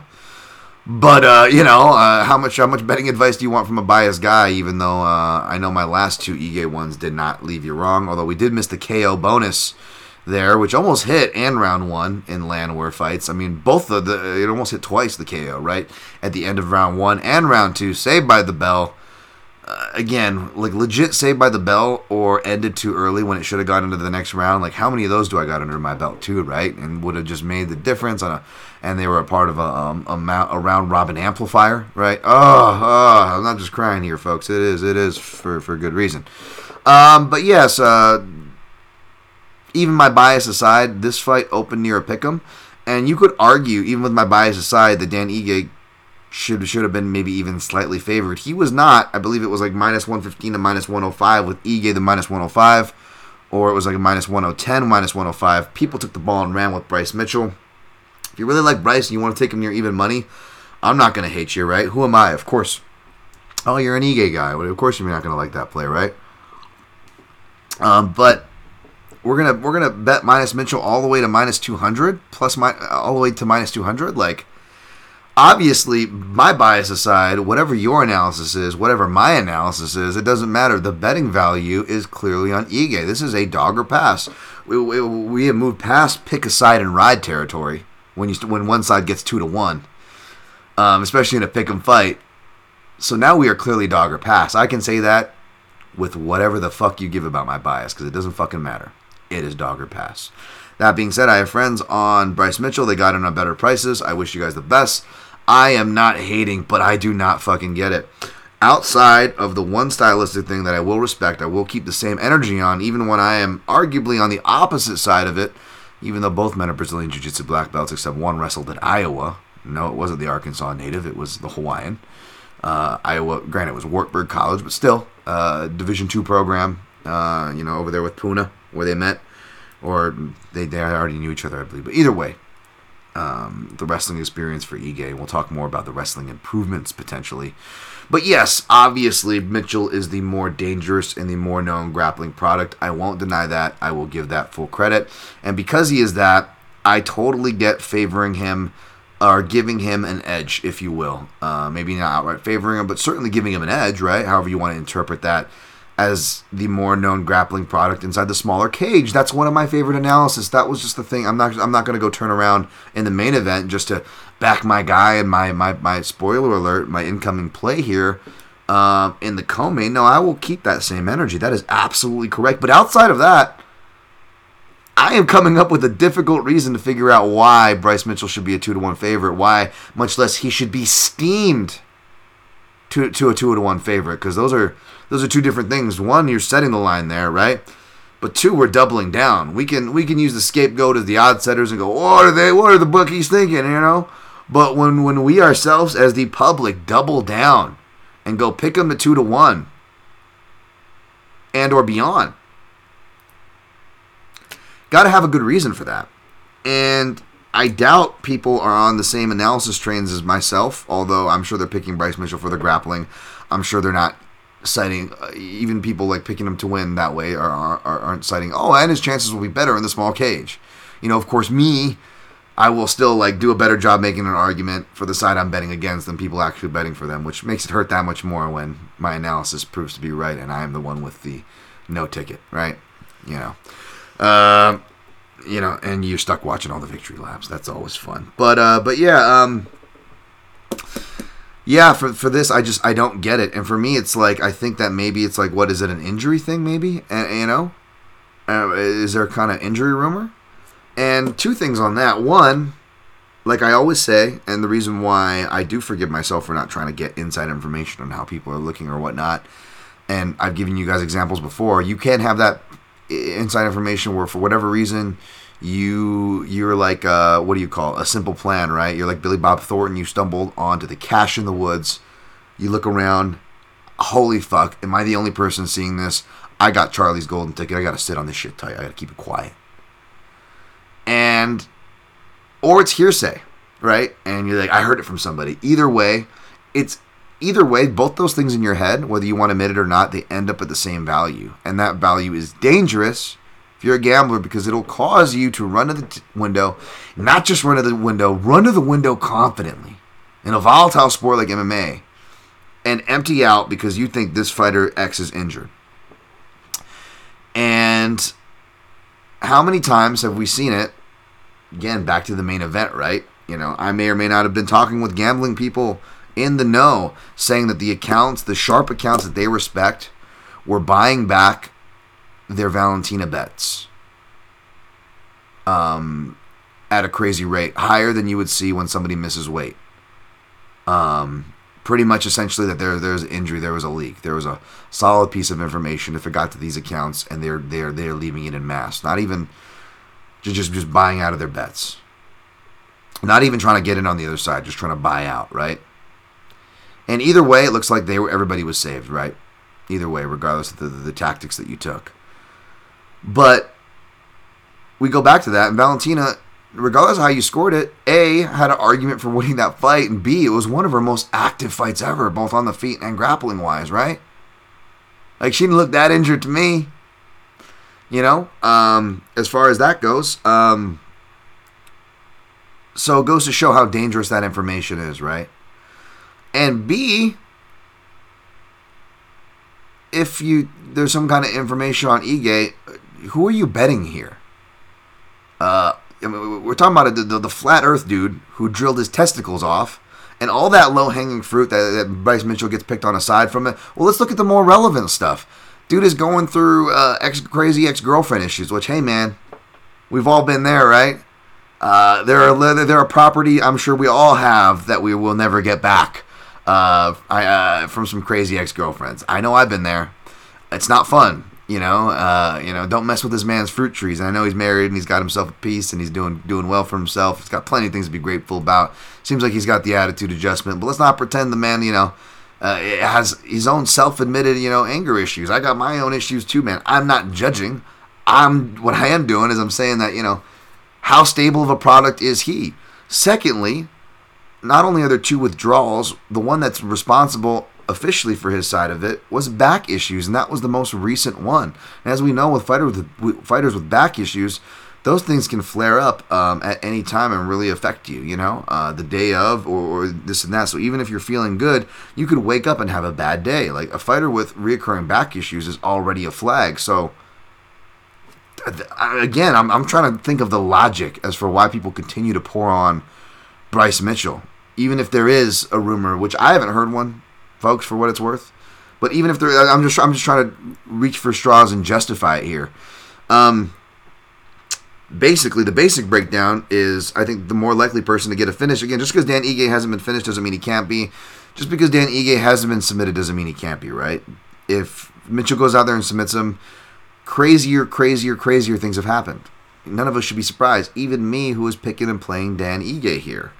That being said, I do believe that Ige is the more likely fighter to finish. Um, we've seen Bryce Mitchell if he can get hurt. I know he was sick his last time out, right? And that was the only time he's lost in his pro career, at least. He has been submitted before as an amateur, um, so he's lost in other in uh, other fields there. But yes, first time he lost as a pro. I'll take his word for it. Sure that he was sick, uh, but at the, at the, same time as Ilia Topuria, so it's like hard to tell. You know, I, I thought I think Topuria could still win that fight regardless healthy, Bryce Mitchell or not. But I also will take Bryce Mitchell's word for it that he wasn't 100%. So it's a really a hard thing to go by there. And another good analog matchup um, is if you go watch on the other side, you know, Evloev, Ige. And kind of like Eminent Ige, uh, except unlike Eminent Ige, where you, it's actually a legit, legit, legit argument, Ige actually beat Emmett in that fight. Um, but like many of Ige's fights, whether he clearly lost, there's an argument he won or otherwise. Like many Ige's losses, I should say, is that when you go back to watch him, he he does much better than you remember. I don't know if that's just me, folks, but I always get that with Ige. He does much better than I remember. I'm gonna tweet that we're breaking out the uh, breaking down the main card now. Um,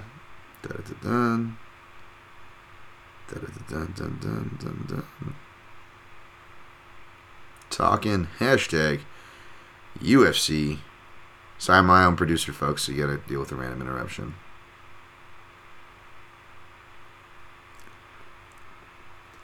Um, but yeah, um, and then you know I think he's more likely to uh, Ige is probably more likely to uh, get the finish. Uh, not so much his counter left hands and counters, which are going to be live against Mitchell, who has who does have porous defense. Again, you look at his striking; it's not great. The offense is great. The defense certainly ain't great, but it's when he has that initiative, he can maintain that initiative. Um, that's when things really start flowing for Bryce Mitchell. I don't think Ige is going to allow him the cage positioning for the initiative. Ige will still be susceptible to takedowns, uh, strikes through the fact that Bryce Mitchell just does ha- does have some really good timing. Um, and Ige is not beyond being caught shuffling his feet forward or out.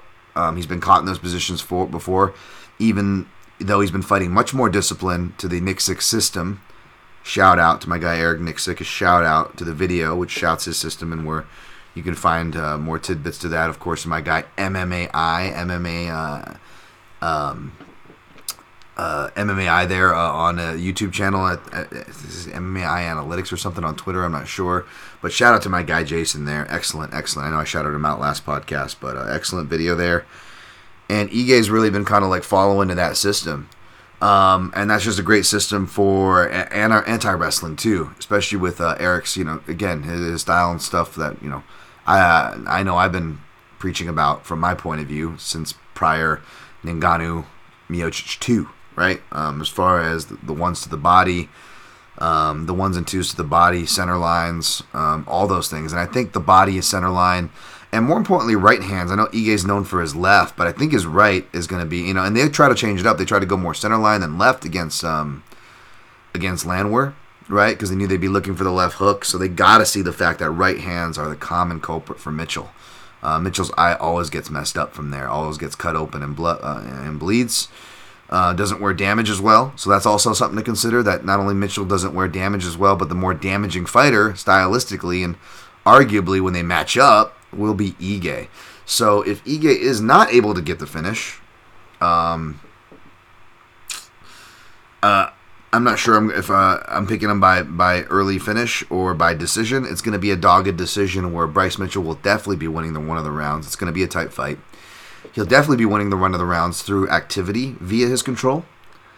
But he is not exactly the most criteria friendly grappler either. It's not that he doesn't strike when he grapples, but if he doesn't get the submission, he's not really scoring a lot um, outside of positional time. Uh, he either gets you in his washing machine with the single hook where you can start kind of doing the uh, back take, truck, twister kind of a washing machine, or he's just looking to do positional play. And Ige is a better scrambler than Barbosa and the guys he was able to get that off on, who, even though they're impressive wins in highlight, that's traditionally how you beat them, you know. Uh, Fili was kind of a weird fight. Those were some of the first fights coming out of the pandemic, you know, era. Uh, it was also, even though I don't disagree with the score that Bryce Mitchell beat Fili, it was also a deceptively closer fight than you realize, especially when you're looking at the criteria. Uh, as far as who was doing more damaging strikes and whatnot, Fili was striking submissions and hitting sweeps and successful sweeps multiple times from the bottom. If he was able to do that, I could see Ige being able to re- uh, wrestle um, I know Ige has been able to be taken down before, and we've seen him, you know, taken down in dogfights before. That's why, his, even though he still has a positive percentage of 56%, higher than the offensive puzzle piece of Mitchell's offensive 44% completion rate. Um, the reason, you know, 56% still isn't great, obviously, and a lot of that is due to a lot of the dogfights that he was in and or Movsar Evloev, right? Which again, he did better in that fight than you really think. A lot of those are mat returns, which you know, they still count the way we're scored. I know guys like DC, you know, are really married to more of a wrestling style and has different opinions on that. I'm just saying you got to keep in mind a lot of those are mat returns. Not that that makes them any less impressive or effective, clearly. Um, but that's what a lot of those are. And then you've got like the wild fights earlier on his career when, you know, maybe he was kind of getting away from that.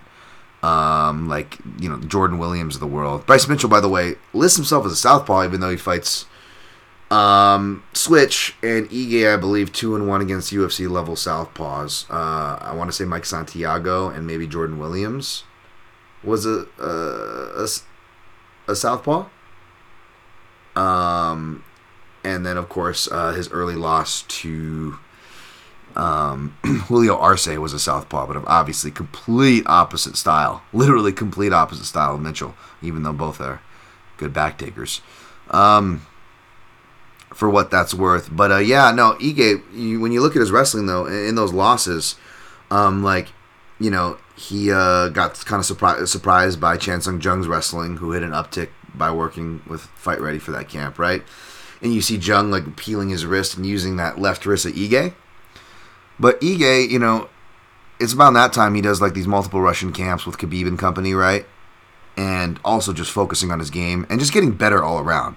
He's you know even when though he's losing, he's actually making improvements when you look at his game. And again, even though he lost to Evloev, there was a lot of impressive. His decision making is, in general, has been much better. In general, all around, um, not just in that fight, in a lot of his recent fights, right? Better decision making is coming along with that Nick striking system with the better cage positioning. These all these things all feed into each other. But even specifically, like he's been peeling wrists like Zombie did to him. He's actually using that exact move, even against Evloev to get back to his feet, spinning guys against the cage, and that's exactly what you got to do.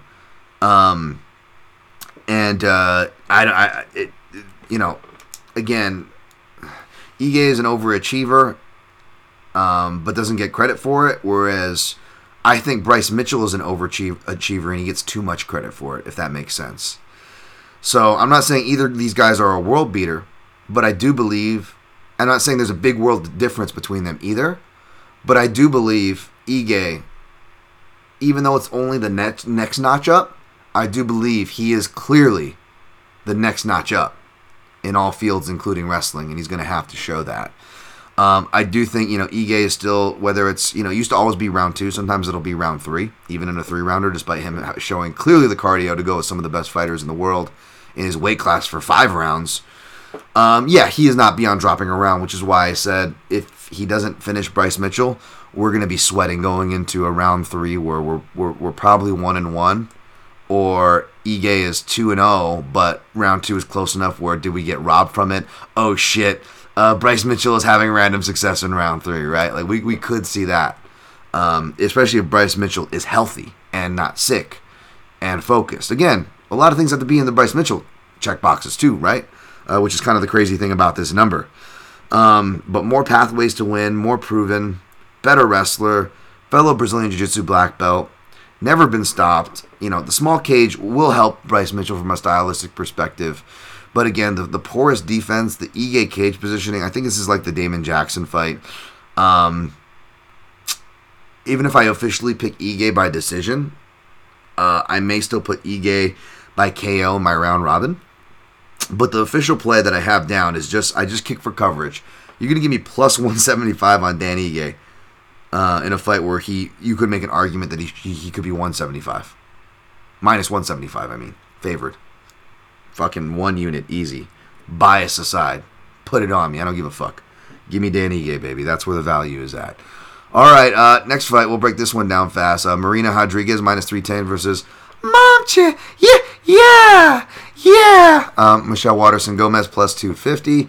I don't know why they're making this matchup again. I don't know if this is like their version of Rose and Andrade too, where they're thinking um, this is the only chance in hell where Waterson can win if you give her a full camp make it down at 115 where Rodriguez has to cut down to the weight, make it only three rounds, even though Waterson likes five rounds. Let's be honest, she's probably going to be taking damage here, so you just have to pray that she's get some opportunistic back take, some Kia axe kick that bullshits the judges into like stealing two rounds her way. Uh, she's been looking to upgrade the Jackson Wink meta. She apparently uh, humbled herself and went to talk to some judges, which I respect.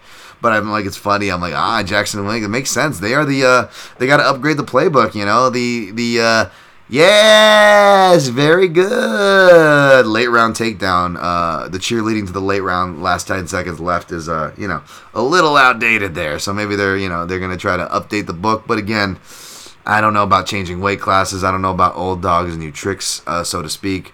Um, I like Rodriguez here. I just, you know, I took round three and that was a close round. I feel like that that had it all over it. We're getting it this time. You're gonna give me another chance at it, round three, baby. That's gonna be in the round robin. Um, I ended up. Uh, I'm probably gonna put like a whole half units on it a piece, but I ended up going point Scottie Pippen's point three three units in round two and round three because um, we've seen Waterson uh, get finished recently in round three. Rodriguez's last finish, I believe, was round two. Um, so round two could be a live round as well. And again, what if uh, she hurts her and, and, Rodriguez gets cheeky and you know locks up a guillotine or whatever front choke? I think it's probably going to be more of a TKO by attrition if she gets the stoppage it's favored to go the distance, but uh, yeah, no, give me give me Rodriguez. Uh, what did the number I get for it? Again, I could probably get better numbers at a different house, but I'm going to give you guys what I got. And the lower number uh, will be what goes on the official record as per usual. I do myself no favors there. Uh, round two plus 900, round three plus 1100. Yeah. Those are some nice sprinkles. So I put just over a half a unit and uh, it could even return. What's the lowest one?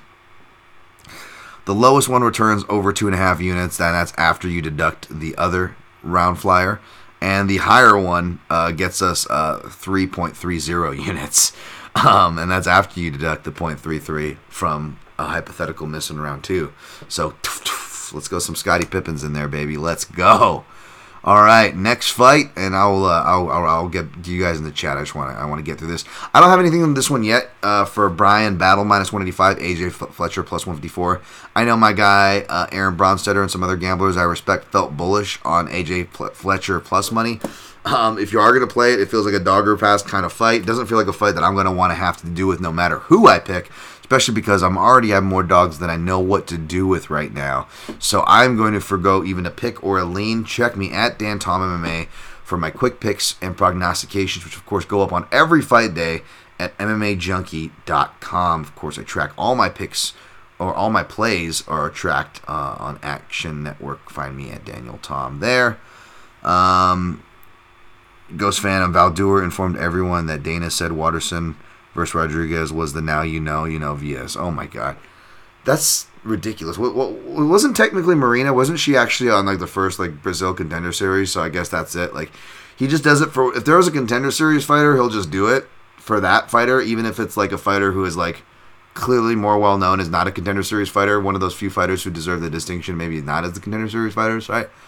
Um, like the Danny Iges of the world or the uh, Marina Rodriguez's, Sean O'Malley's, Jamal Hills, who got the freaking titles, right?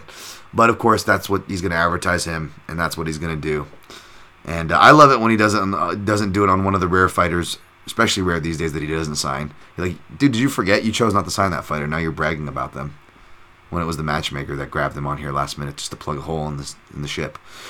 Uh, but yeah, we got uh, Charles Jourdain opening up the main card, minus 148. Ricardo Ramos, plus 124. This is another fight that opened even, and I don't agree with the with the way the money's going. Um, I feel like Ricardo Ramos is a live dog. I haven't looked up in, in this fight to to confirm my pick, but I'm definitely leaning that way. Uh, I don't know with all the dog plays that I already have if I'm going to add another one. Um, so if I don't, I will probably, and I do end up picking Ramos. You'll probably see his money line, even though it's not sexy. Um, hoping it'll it'll you might see his money line in the uh, round robin. It's tough because when I get limited, they don't let me put the big numbers.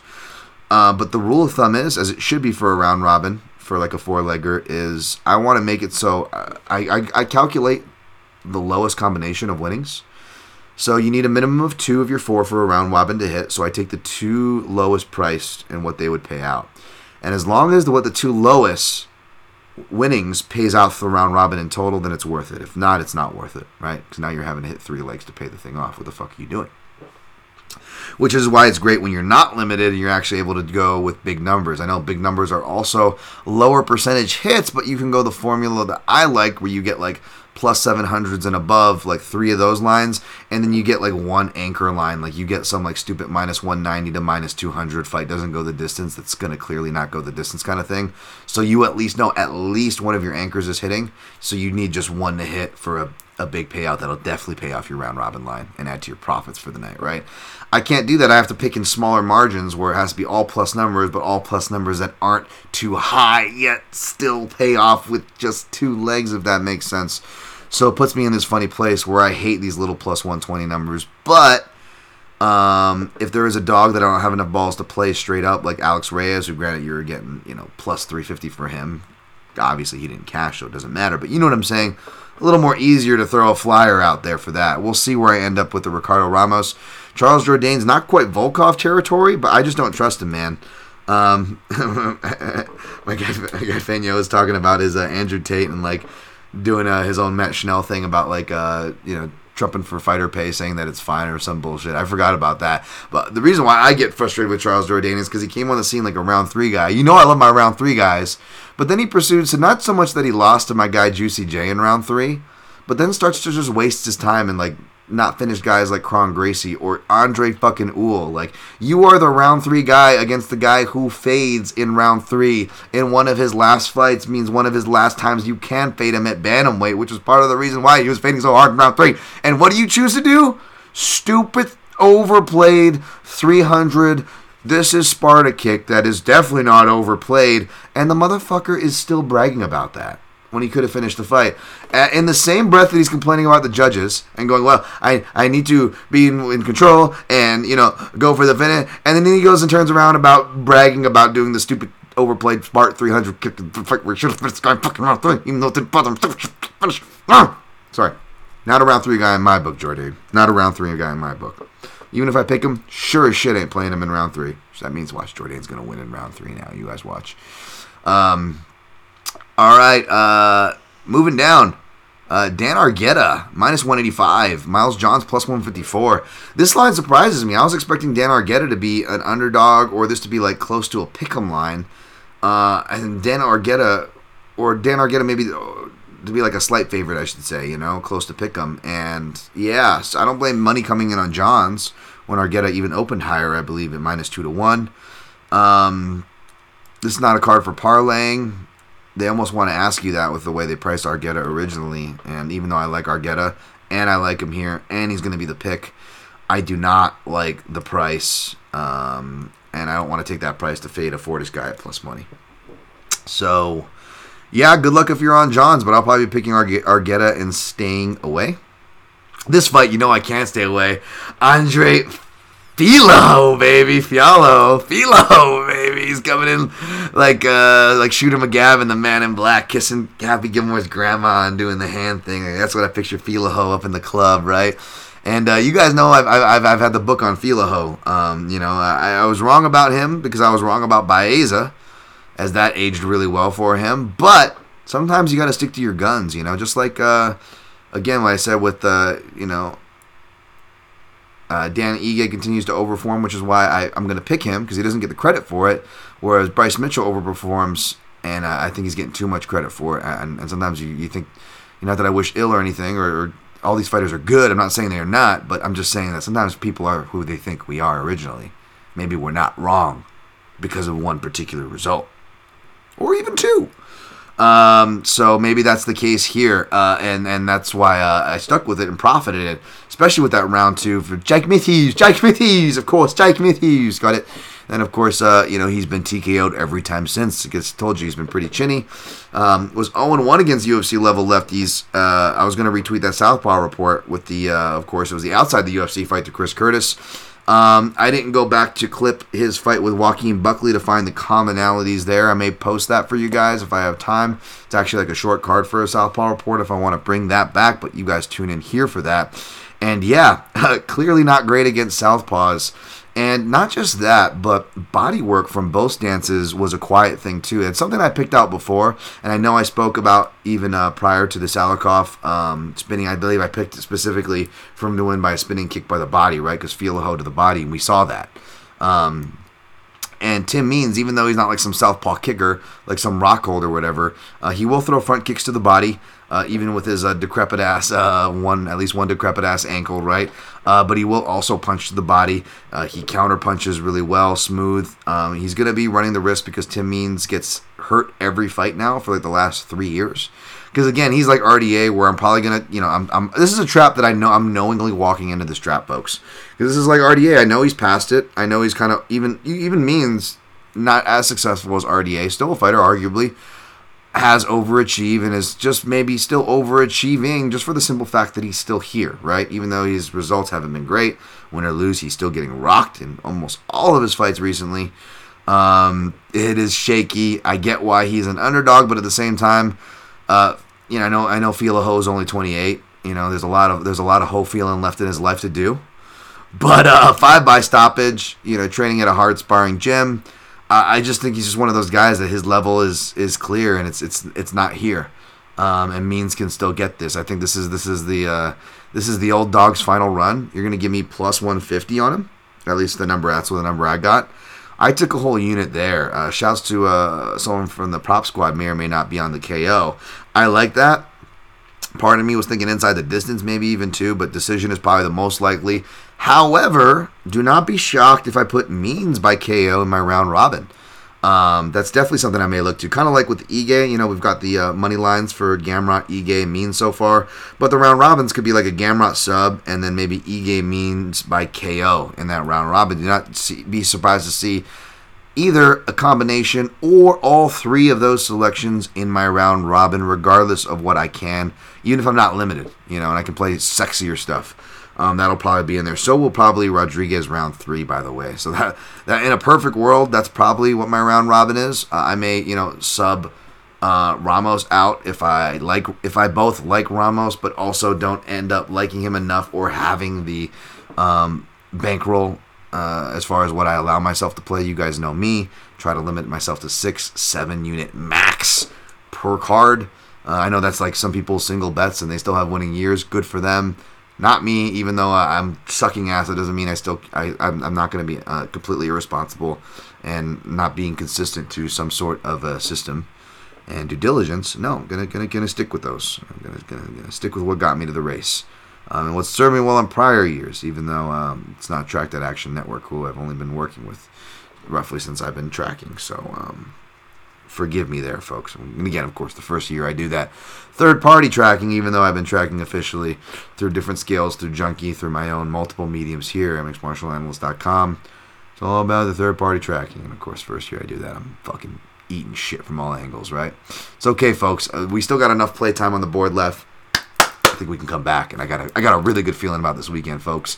All right, let's push it down. Uh, Jacob Malkoon, yeah, minus five thirty five. Cody Brundage plus four hundred. I think I took a, a flyer on Brundage um, for like a round one, like two fights ago, and I learned my lesson on that. And then I think his last fight just showed why. I'm definitely not gonna eh, be picking Cody Brundage for anything again. Uh, Malkoon, an underrated guy, you wouldn't know he's underrated by this price tag. Uh, definitely a parlay piece if I were to care to parlay anything on this card, but I don't. I will pick Malkoon, um, maybe by decision. What's this fight? Is it favored to go long? What's it? What we got here? Um, fight goes to decision plus. Oh, maybe not favored to go to decision, huh?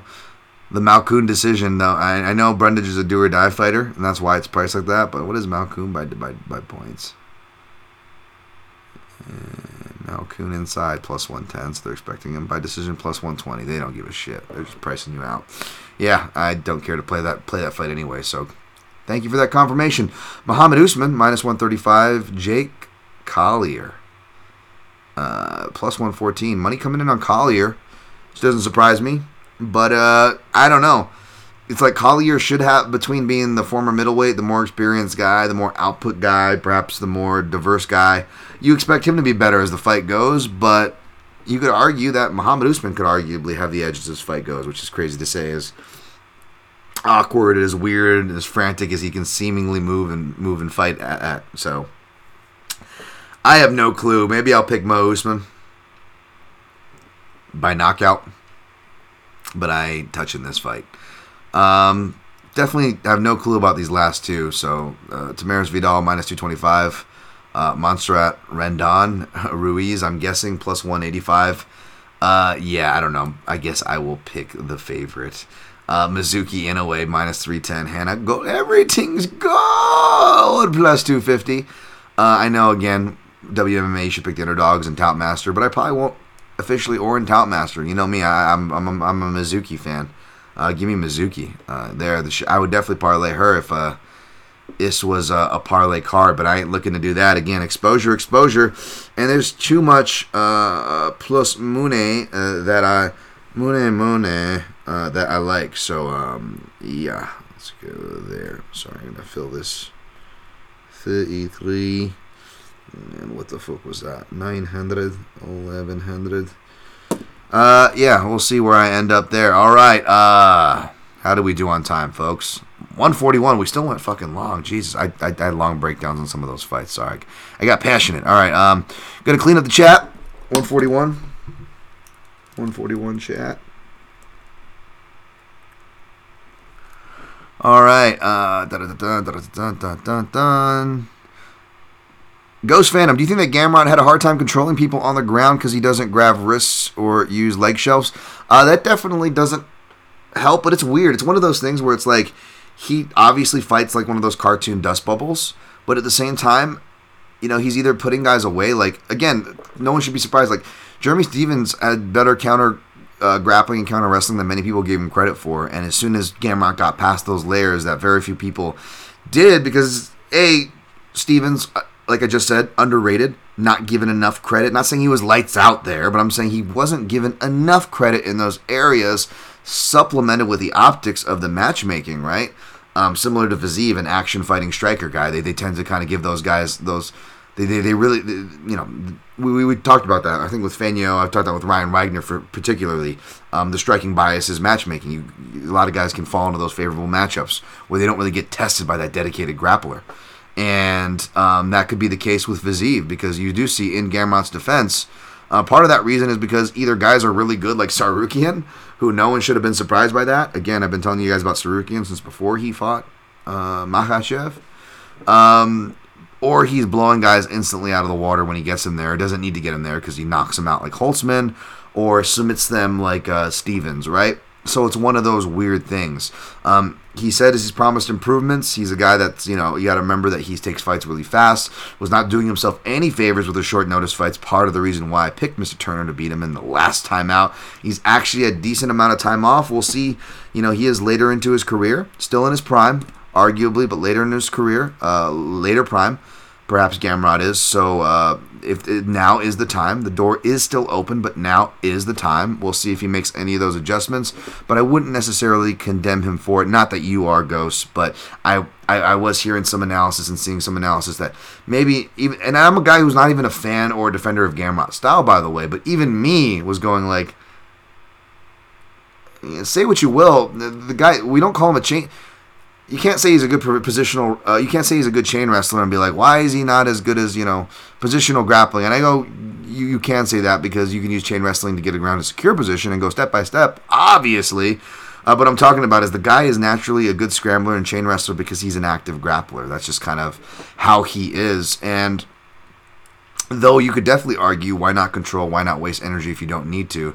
He is one of the few fighters that has an a has an endless gas tank and, and b back up to matchup dependency, well, how I pick my matchups and why I'm backing even a guy like Gamrot who I don't like in this spot with not just my pick but my money, is because I actually think I even if he did make those improvements, I would be like, I don't care. Keep fucking keep making him work. Keep scrambling with it. as long as you're on him and you're not allowing him up to his feet without a mat return or allowing him to get any separation for him.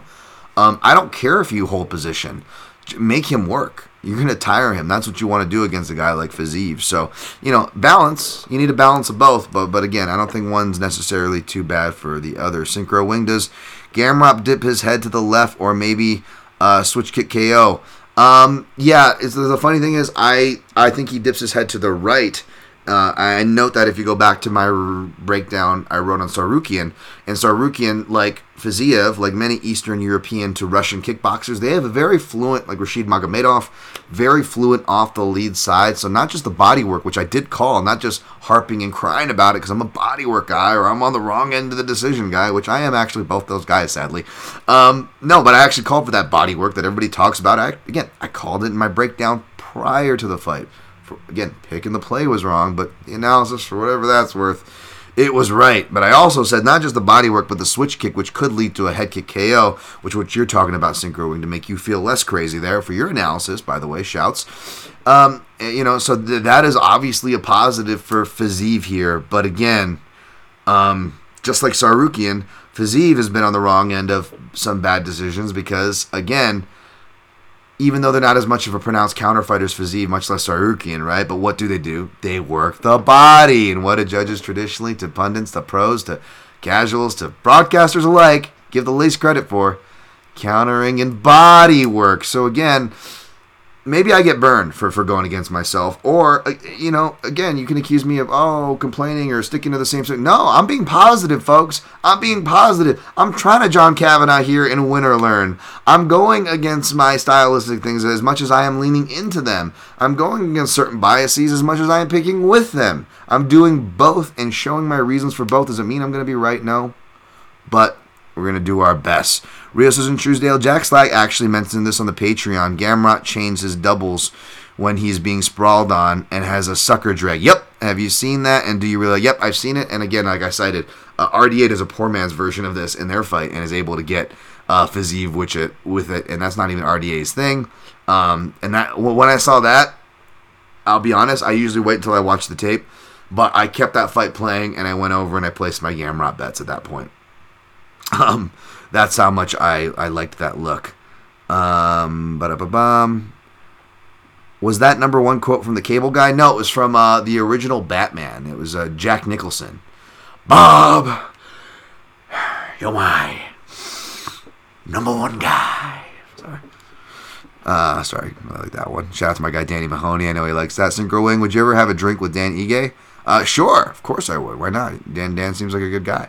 Um, how good is Ige's jab? I don't know if you saw, but I posted something that showed that Mitchell is susceptible to jabs because he gets stuck on the front foot.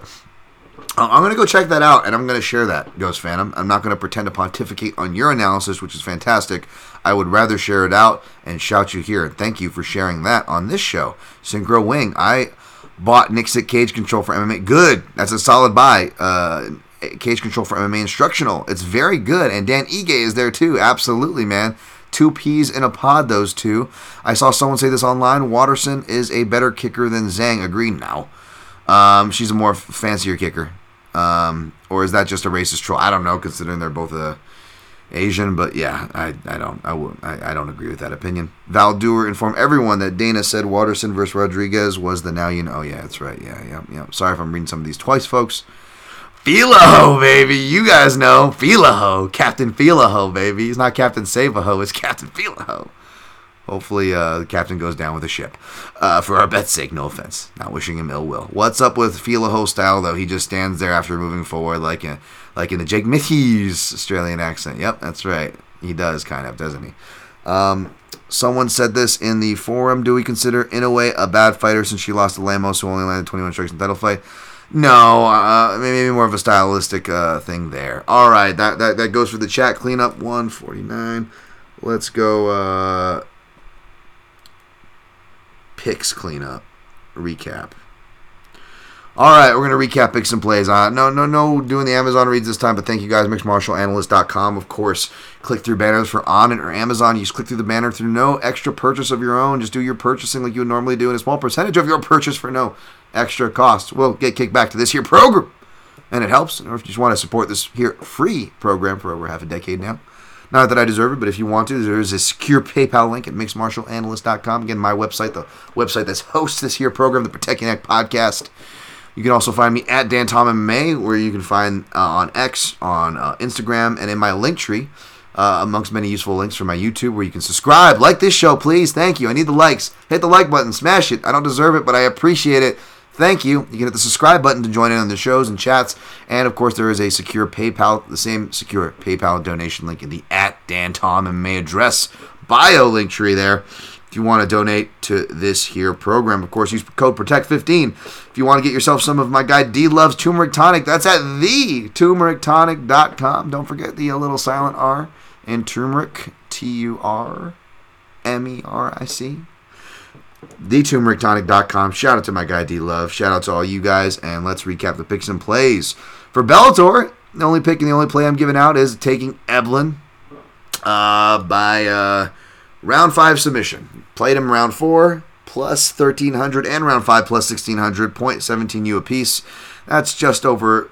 That's what. That's uh, uh 0.34 units. Uh, if if that misses, I won't even notice it especially with my mountain of a losing record. I won't notice it. Am I right? Am I right?